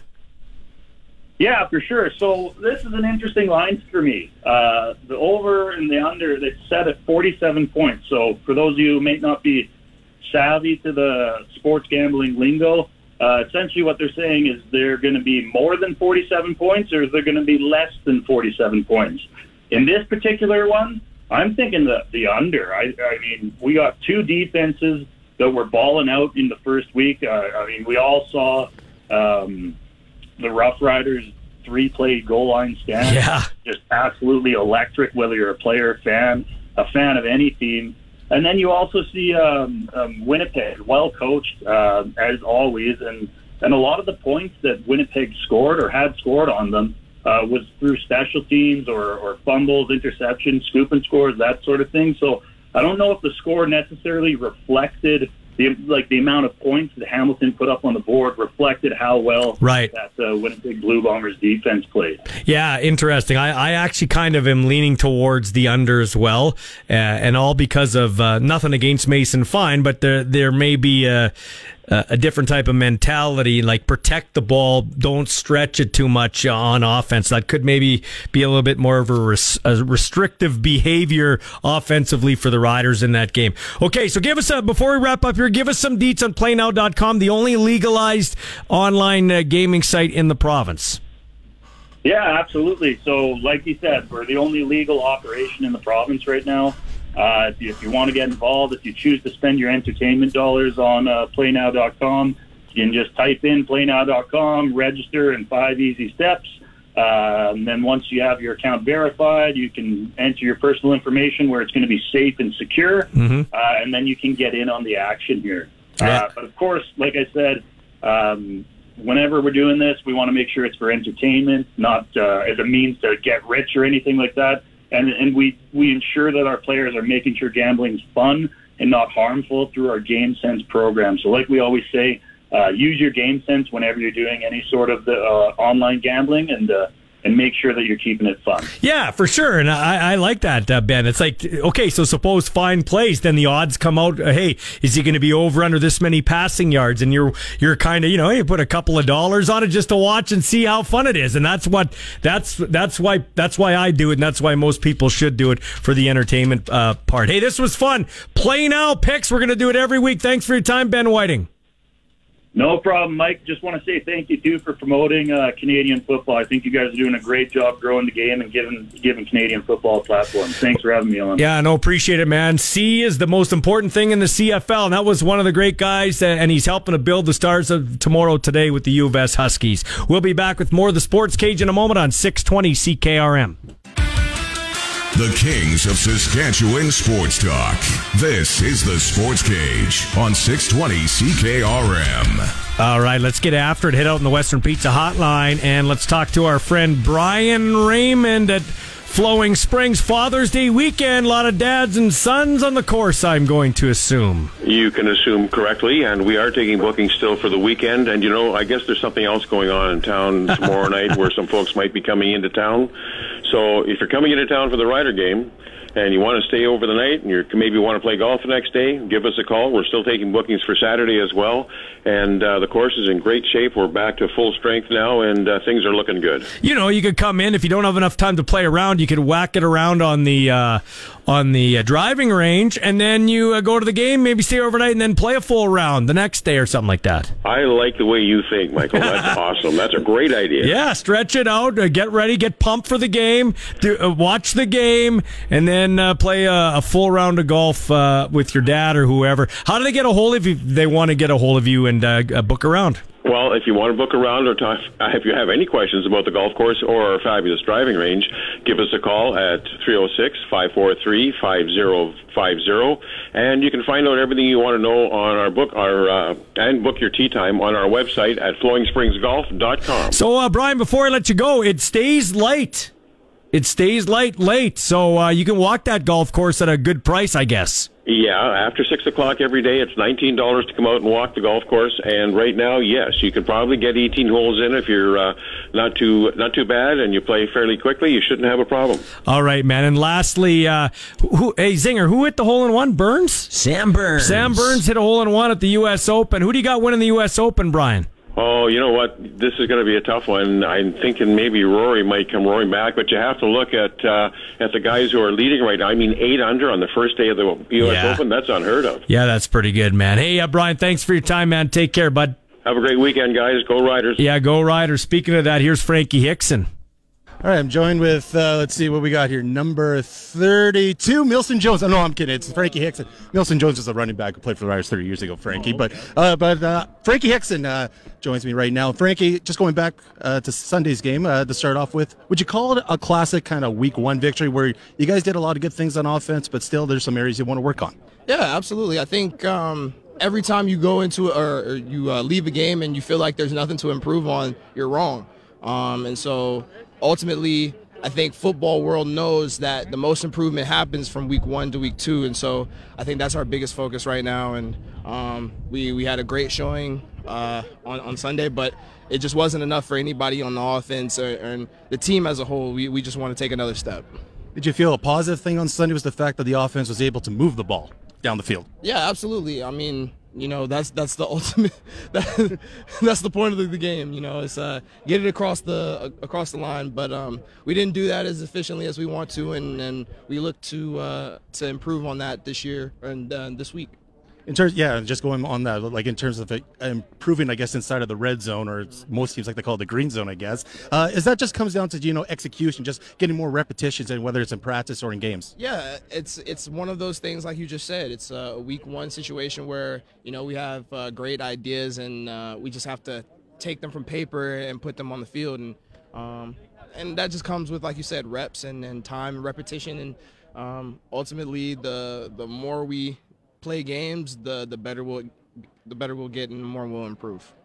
It's been a while, but it, uh, Sunday also marked the first time in a while that uh, you and Jamal Morrow were both both back in the Riders' backfield. How exciting is to have both of you back in uh, green and white, uh, starting with the Sunday and now into tomorrow?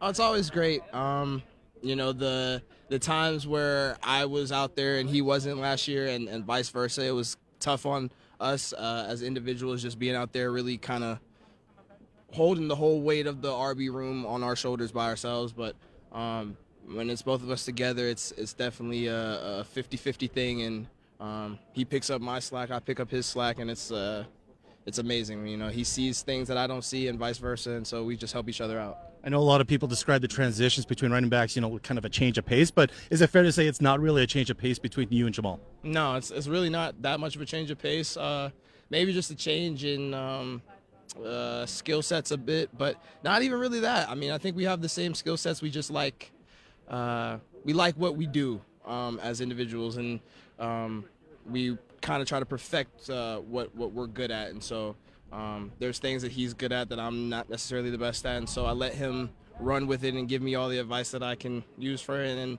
and he looks to me for certain things as well, even though he's a veteran and I'm still trying to figure it out myself. Going back to Sunday's game as well, going back to another positive, of the fourth quarter with uh, the running game, the offensive line uh, controlling the line of scrimmage. Is that a situation, especially with the week one contest, that comes down to more of a not as much technique, but more strength, conditioning, and more of a will and desire on your guys' side? It's all of it. Um, I think one great thing about Sask is that we're focused on the whole man. Um, you know, spiritually, physically, mentally, emotionally, all of it.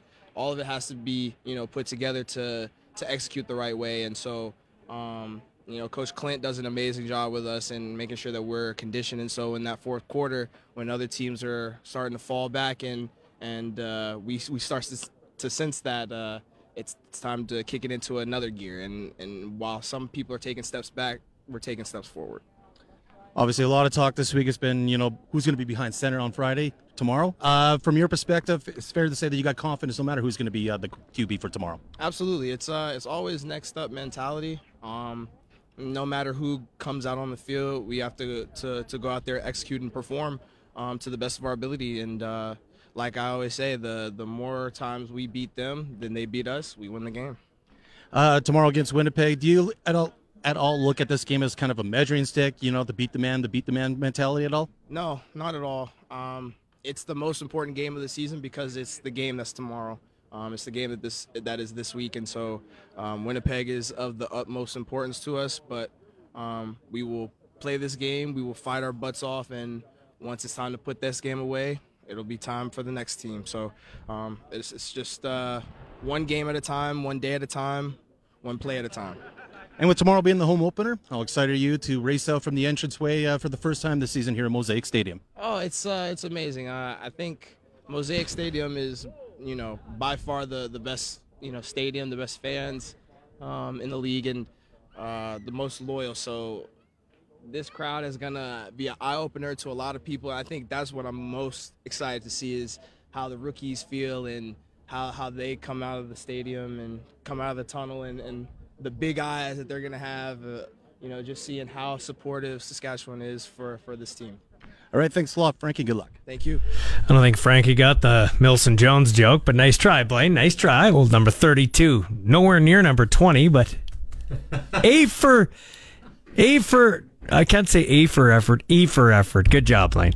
Uh, when we come back after 5 o'clock news with Corey Atkinson, we're going to uh, talk to Mark Stephen live from the broadcast booth in Ottawa ahead of the game between the Red Blacks and the Stamps here on the Sports Cage for the Canadian Brewhouse, 620 CKRM.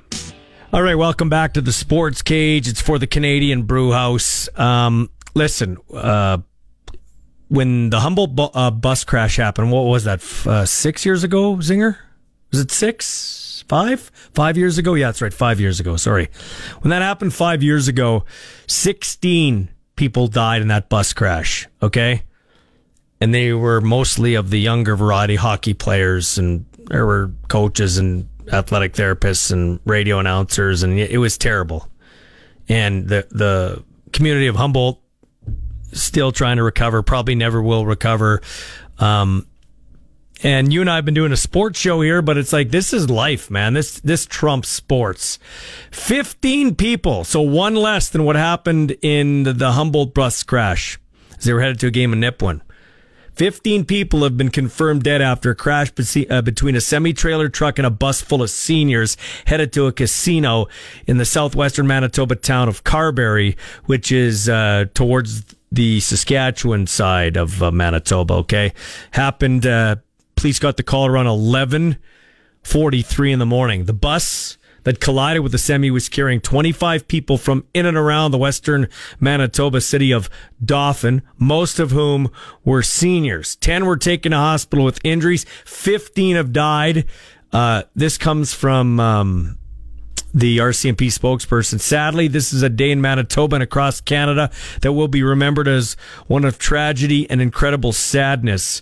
Um, to those waiting, I can't imagine how difficult it is not knowing if the person you love the most will be making it home tonight. I'm so sorry we cannot give you definitive answers. You need more quickly. Um, so 15 are confirmed dead right now. We will uh, update you as much much as we can with our great newsroom, and uh, they're saying that total could change, obviously, depending how serious those injuries are. So yeah, uh, trailer semi trailer hits a bus carrying mostly seniors going to uh, the casino in Carberry, and um, this is terrible. I mean, there's not much else you can add to that.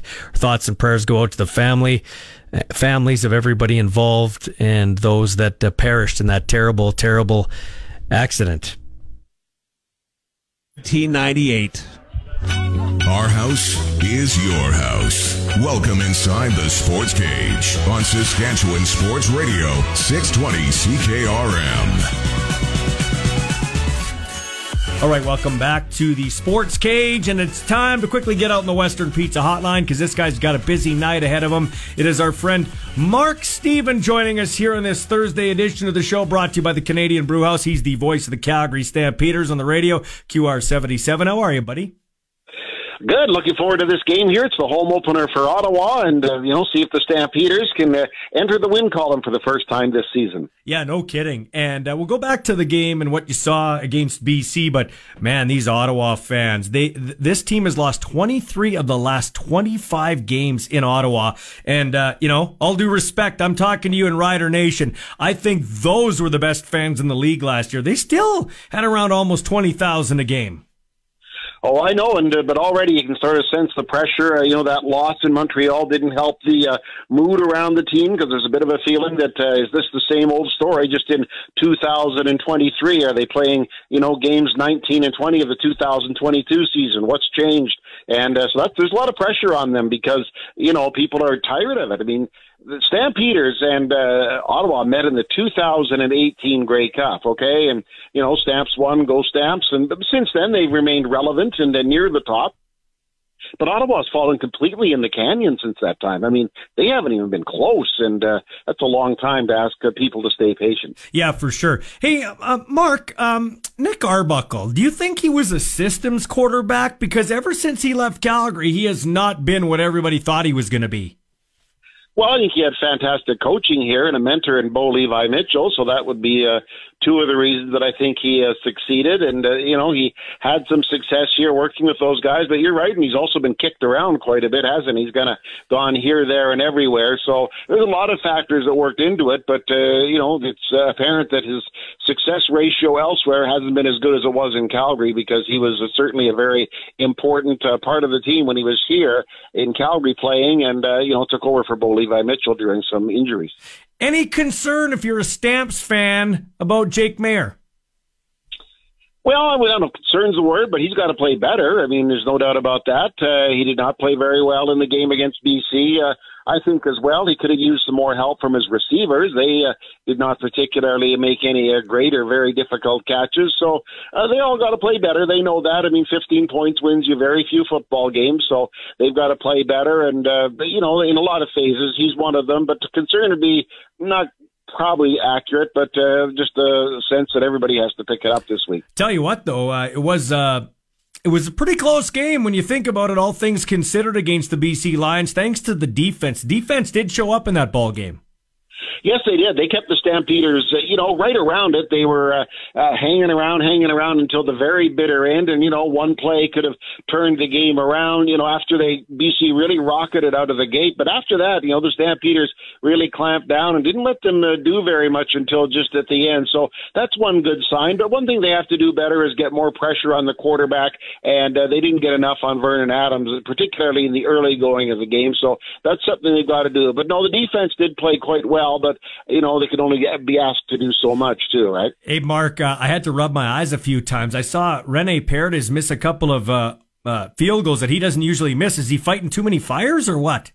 I wonder. Yeah, no, the first two, and I got to be honest, the uh, first one it didn't decide the game, but it kind of uh, was a deflating moment because you know Stampeders come running out of the gate there and thought they had something going and they're completely out of character. He missed the kick and uh, it was a little deflating. I'm not saying it is the reason they lost, but it was a contributing factor. So you know I, I think people are certainly uh, giving him more than the benefit of the doubt, but it was a, a pretty rough, rocky start and uh, very uncharacteristic of him for sure. So uh, Kadeem Carey, how bad's that injury?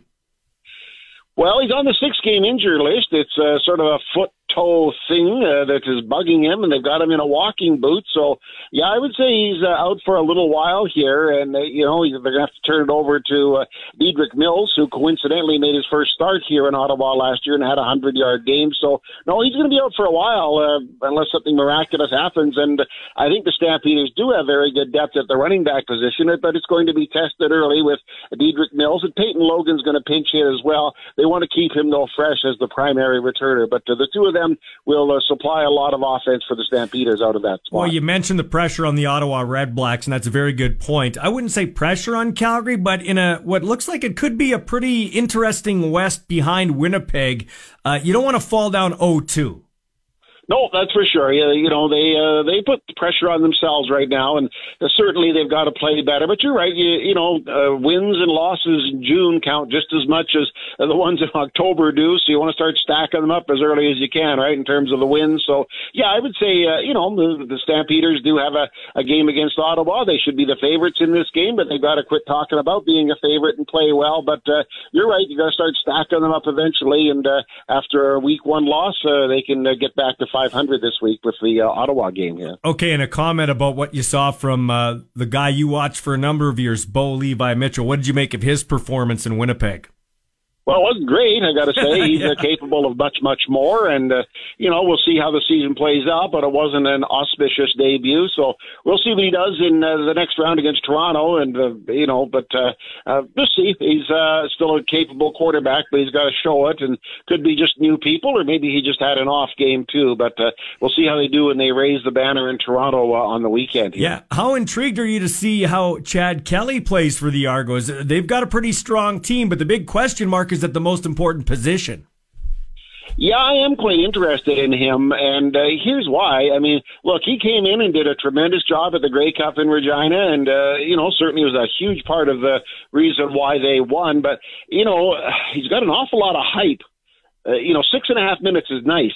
But he's going to do it for a full season, can he? Uh, yeah, maybe, but I'd like to see it. So I'm kind of intrigued to see what he can do with a full season, uh, not just coming in in you know situations as he did last year. Maybe he will. Maybe he's the guy that can take over for Bethel Thompson. I I actually quite liked him. I don't know. A lot of people would uh, didn't like him. I thought he was very good, Bethel Thompson.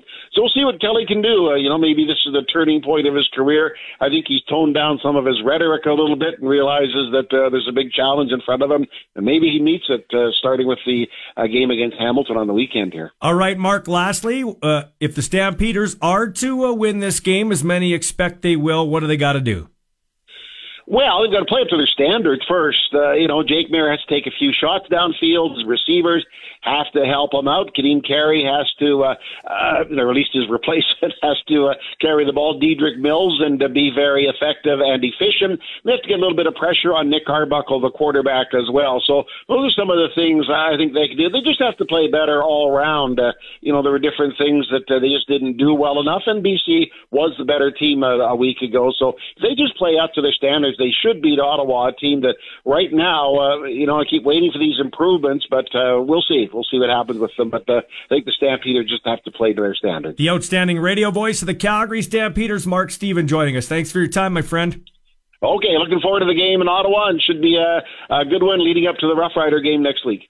Speaking of Stampeders, this next guy we're going to hear from is a former Stampeder. Of course, he's been around the league. He has biceps the size of Mosaic Stadium. Our own Blaine Weiland caught up with the guy who got the first sack of the year for the Rough Riders, Micah Johnson. All right, I'm joined with Saskatchewan Rough Rider defensive tackle Micah Johnson. And Micah, uh, we're on the eve of your 35th birthday. You're still playing uh, football at a high level. What's the secret to your success year, year, year after year with your high level play? Um, just constant work, man. Honestly, just uh, never really taking much time off um, in the off season. Probably, you know, take about a month off and then get right back to work. I just found like the the older you start getting, the more you're moving, the better it works out for you. So for me, it's just about constantly being in motion, um, kind of changing how I work out.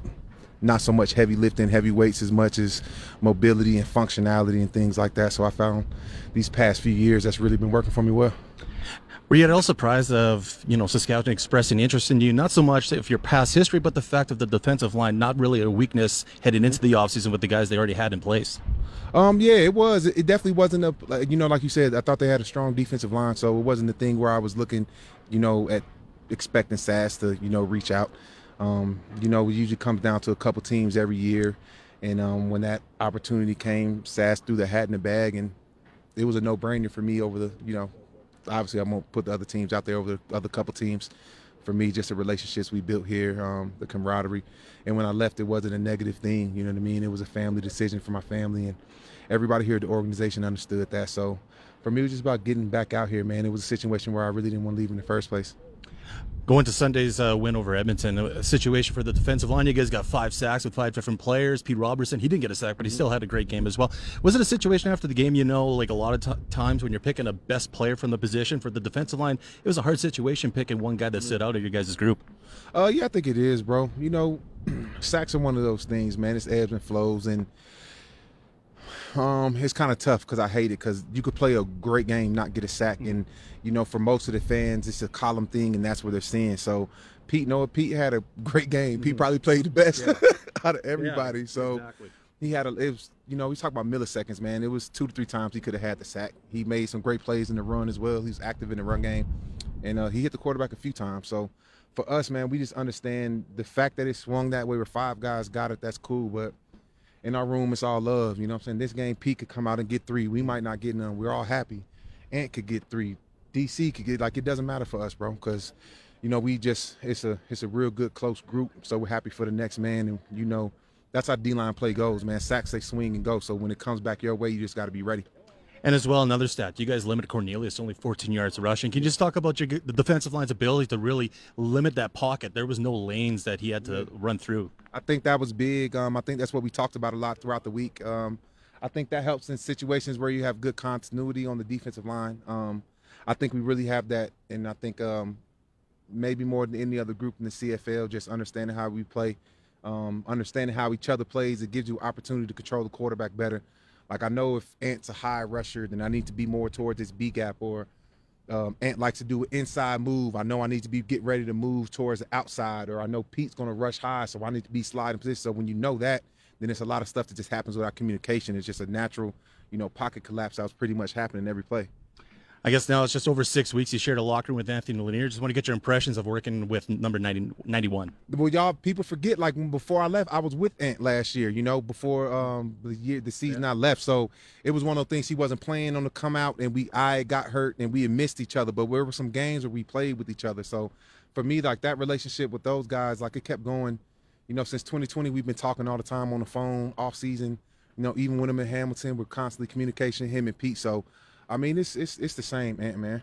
Could you see the signs early on in his career that you know he would develop into the player that he is? Heck yeah, heck yeah, heck yeah. He's just such a just a unique build. He's a long rangy guy.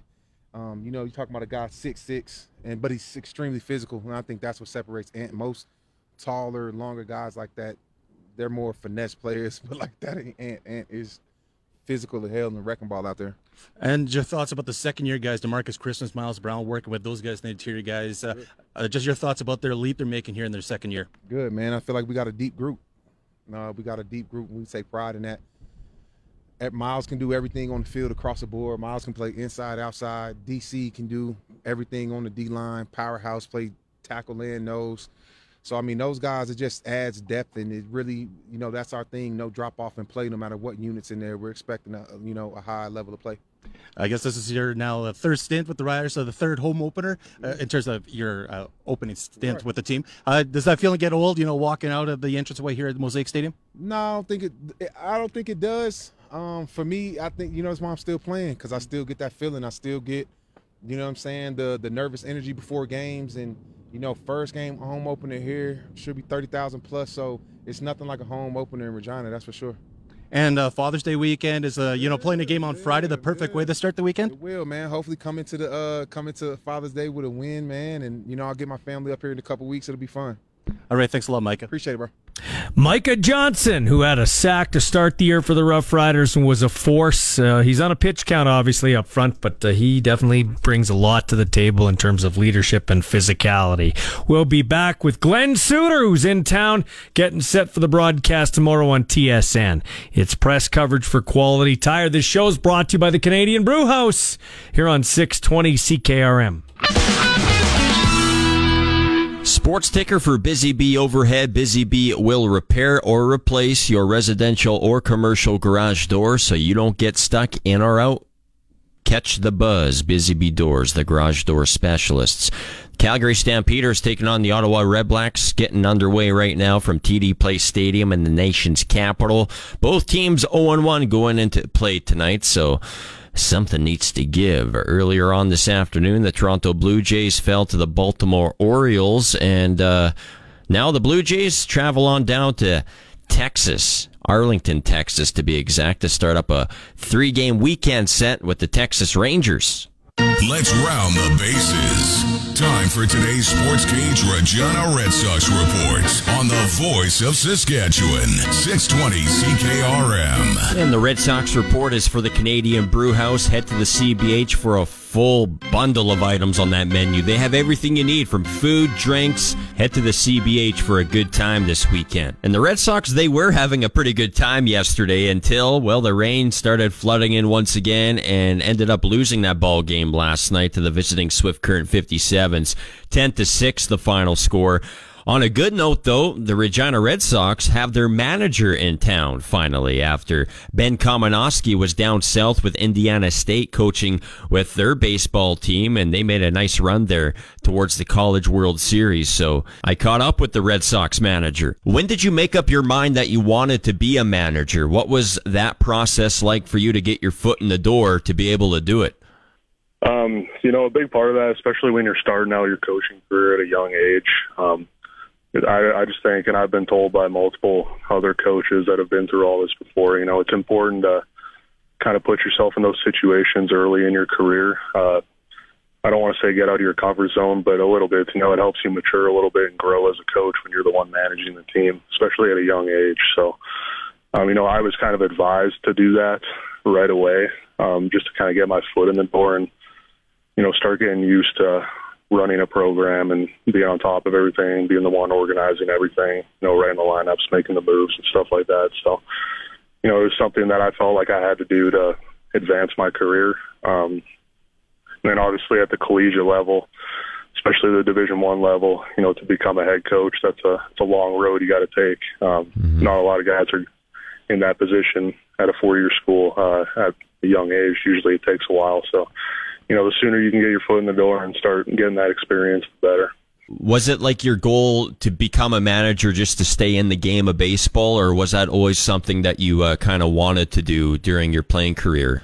Yeah, I mean, staying in the game was always something that I wanted to do. Yeah. Um, I knew that while I was playing, and you know, me being a former catcher, you know, catchers are supposed to be leaders, right? So that was kind of part of my game mm-hmm. uh, as I was a player. So, you know, the transition wasn't all that different. Um, you know, you're still you got to be vocal, you got to be a leader. So, you know, that's all stuff that I was kind of used to. But yeah, I mean, while I was playing, I I always kind of knew, you know, that day would come where I wouldn't be playing anymore. You know, it comes for everybody, but um, you know, I knew I wanted to stay involved in the game in some way. So, yeah.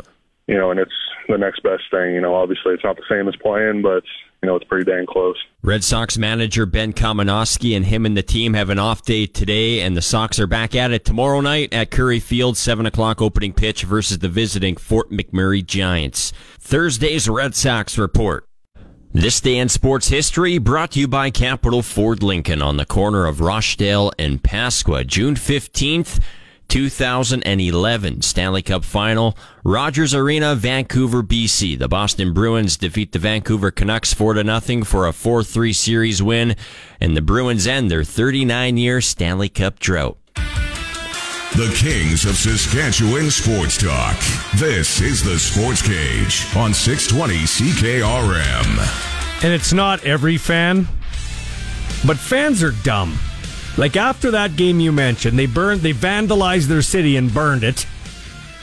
Denver won their first championship and 10 people get shot. What? Some fans are stupid. Anyway, this, I don't even consider those people fans. No, those are just idiots. This, those are just they some... are they, they are idiots. You're right. Uh, this um, this portion brought to you by Quality Tire, nine locations in Saskatchewan to serve you. Uh, check them out at qualitytire.ca. So Glenn Suitor, Riders Trade, they trade Zach Collaros to Toronto. Toronto has a deal ready to go for Zach Collaros. Uh, apparently in Jim Popp's desk, as the story goes, and then he gets let go, and Collaros doesn't stay in Toronto. He goes to Winnipeg. And ever since Zach Collaros goes to Winnipeg, all he has done is go 34 and 5 in his games as a starter in Winnipeg, including the playoffs, two Grey Cup victories, been in the last three and won the two most recent MOPs. Your thoughts on Zach Collaros? yeah. Well, he's he's the best player in the league. He's the best quarterback in the league, and um, you know, again, with the insight that I get with Zach when I when I talk to him, you know, either one on one or just our crew on Zoom calls and things like that. Uh, you know, I I think when he when that was all happening and he was making all those changes and the moves and he was being moved around from team to team and then that injury he had when he started out in the league, and and that kind of sidetracked him, derailed him for a bit. But he he he took it upon himself to lean right into Canadian football, to decide that I am going to understand the nuances of this game.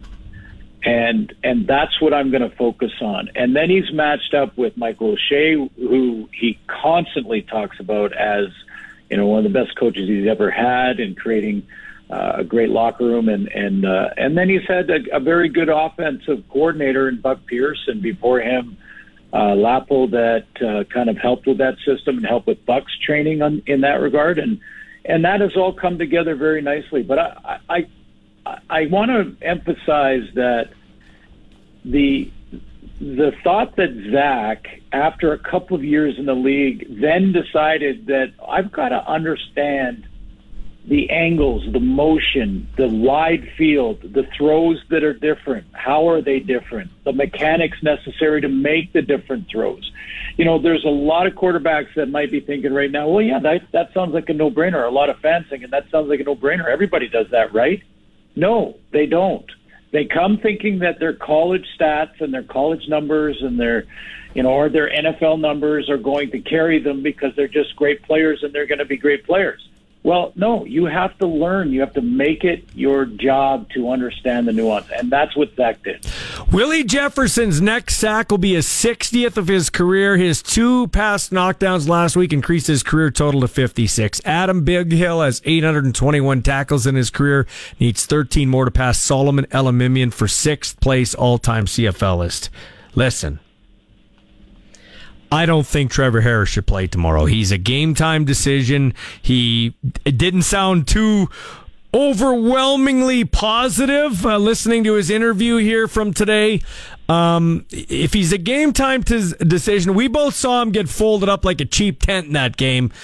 I uh, I'd sit him. I wouldn't play him against Winnipeg. How about you? Yeah, I, I think it would it would be risky. Um, you know, I this is just such a um, a veteran squad with you know good pass rush and and guys that understand timing and blitzes and stuff. And even if you have a good game with your offensive line, there will still be times that Adam Bighill times a blitz just right, and you know he would beat the best O line in in the game. So it, it's going to happen with this team because they are that good. Um, but even despite the opponent, if Trevor can't can't negotiate the pocket, if he can't escape, um, you know, I know he's not a huge runner, but if he if he can't, you know, just negotiate enough to avoid hits and and is is off in his in his mechanics and fit, footwork, then he can't avoid those hits or he can't protect himself, and that again is risky. So only he knows right now, and that's what I've been told. It's a game time decision, so we won't know until tomorrow night. But, um, you know, it, hard for me to say yes or no, Michael, because I just don't know the medical report and everything. But uh, I, I think at the end of the day, it'll be up to the training staff and Trevor. Um, I don't know. I it's game I, two, Glenn. It's game two. It's not game twelve. It's not a playoff. There's no Yeah. playoff implications right now. Uh, I'd sit him. I I think it's a no brainer. Uh, eh, eh, okay, and here's my follow up question to that. Okay, lead analyst of TSN football, of foot lead analyst of of football in Canada. Hindsight being 2020, would you have rolled Trevor Harris out at the end of the game and let him throw that out the back of the end zone? Or would you have put in the more athletic quarterback in Shea Patterson and let him roll out and throw it at the back of the end zone? I want to be clear about this. I've never coached in this league, so take what I say with a grain of salt. I never played in this league like you. Um, and, um, you know, Trevor was supposed to get rid of that ball early, and I do agree with the actual concept of the play. I just would have rather seen the more athletic Shea Patterson in there. How about you? Yeah, yeah. You know, when uh, I had a long talk with Coach Dickenson about this, um, you know, he he was ready to discuss it because he had heard that I criticized it on the air as well, and it was. And I, I, want to say that with uh, with great respect because I think that's what the coaches should do when when they disagree with something we say or something that we analyze that they should talk about it. They should call us or we should talk to them and and that's we had a really good professional conversation about it. So I appreciate that from Coach Dickenson, and I understand his idea because the you know whether you're playing college football, CFL or NFL, um, you are there. There is sort of a, a a method to that madness where with 28 seconds left, you can only kill so much without getting a uh, delay a game call, and then you you have about eight seconds left. You roll out you throw it as high as you can. You probably can't kill the full eight seconds, but you can get it down to two so the other team only has one play. That is the theory in that. Having said all of that, I will still respectfully disagree with the decision because Trevor, you know, is a, a veteran of 11 years. Um, if you're going to run that type of play in that scenario, then practice. I would prefer a team practice it with Shea Patterson or practice it with Mason Fine who is, you know, a younger athlete that can sprint to the side, launch a deep throw as high as he can, and, you know, he'll, um, you know, or run the ball, run the ball and, you know, protect the football, remind your running back to protect the football, take it down as far as you can, and then let your defense, because they were deep in Edmonton territory anyway, let your defense finish the game off. I, I will respectfully still disagree with Coach, but we had a great professional conversation, and I understand his thinking like you do. And in fairness, he was on this show saying I was on the sidelines muttering to myself, "Throw it, throw it, throw it," and he should have thrown it earlier, and he should have kept running. He should have kept running. He stopped. He he could have thrown on the run, thrown it out of bounds. So some of it lays at the feet of Trevor Harris too, and we will have to wait till tomorrow. Glenn, until tomorrow when you join me in the broadcast booth, and we'll have a clearer picture. Have yourself a good night. Enjoy that Ottawa Calgary game. Thank you, Michael. Can't wait. I appreciate it. Take care, man. And right now, last I saw, a scoreless Ottawa and Calgary. One nothing. Fir- one nothing Ottawa. Sorry oh, for Ottawa. One nothing. Okay, good. They got a power play goal from DeBrincat. Beat Markstrom over the left shoulder. Yeah, the Red Blacks receivers dropping some balls. Uh, Bray just dropped one. Did you gotta, you got to help your quarterback out. Come on now. Isn't that people the- want to be hard on Arbuckle, but these receivers dropping balls? I don't know. Didn't Bray get? Cro- is it wasn't Bray the guy that got caught with giggle grass mm-hmm. going across going across the? I think you're correct on that. One. I think I am. That I think old got, giggle grass will catch up to you if, yeah, you, if you get goofy well, with it. For, forget catching up to the giggle grass. Catch a ball, Bray. Catch a ball. Evan Bray can catch better than you, Quan Bray. Yeah, yeah our outgoing uh, police chief. That will do it for us here at the Sports Cage. We have an abbreviated show tomorrow from three until four. Then our pregame show four until 7 and the kickoff just after 7. For my buddy Sean Kleisinger, I'm Michael Ball. This show's been a presentation of the Canadian Brewhouse. If you're just driving around, get down, watch the uh, rest of this CFL game, watch Major League Baseball. They got all kind of sports down there and a new menu too for you to look at. Uh, we'll talk to you tomorrow. Today's sports cage has come to a close. Miss a segment? Download or stream the podcast now at sportscage.ca. Get your sports straight from the source. 620 CKRM.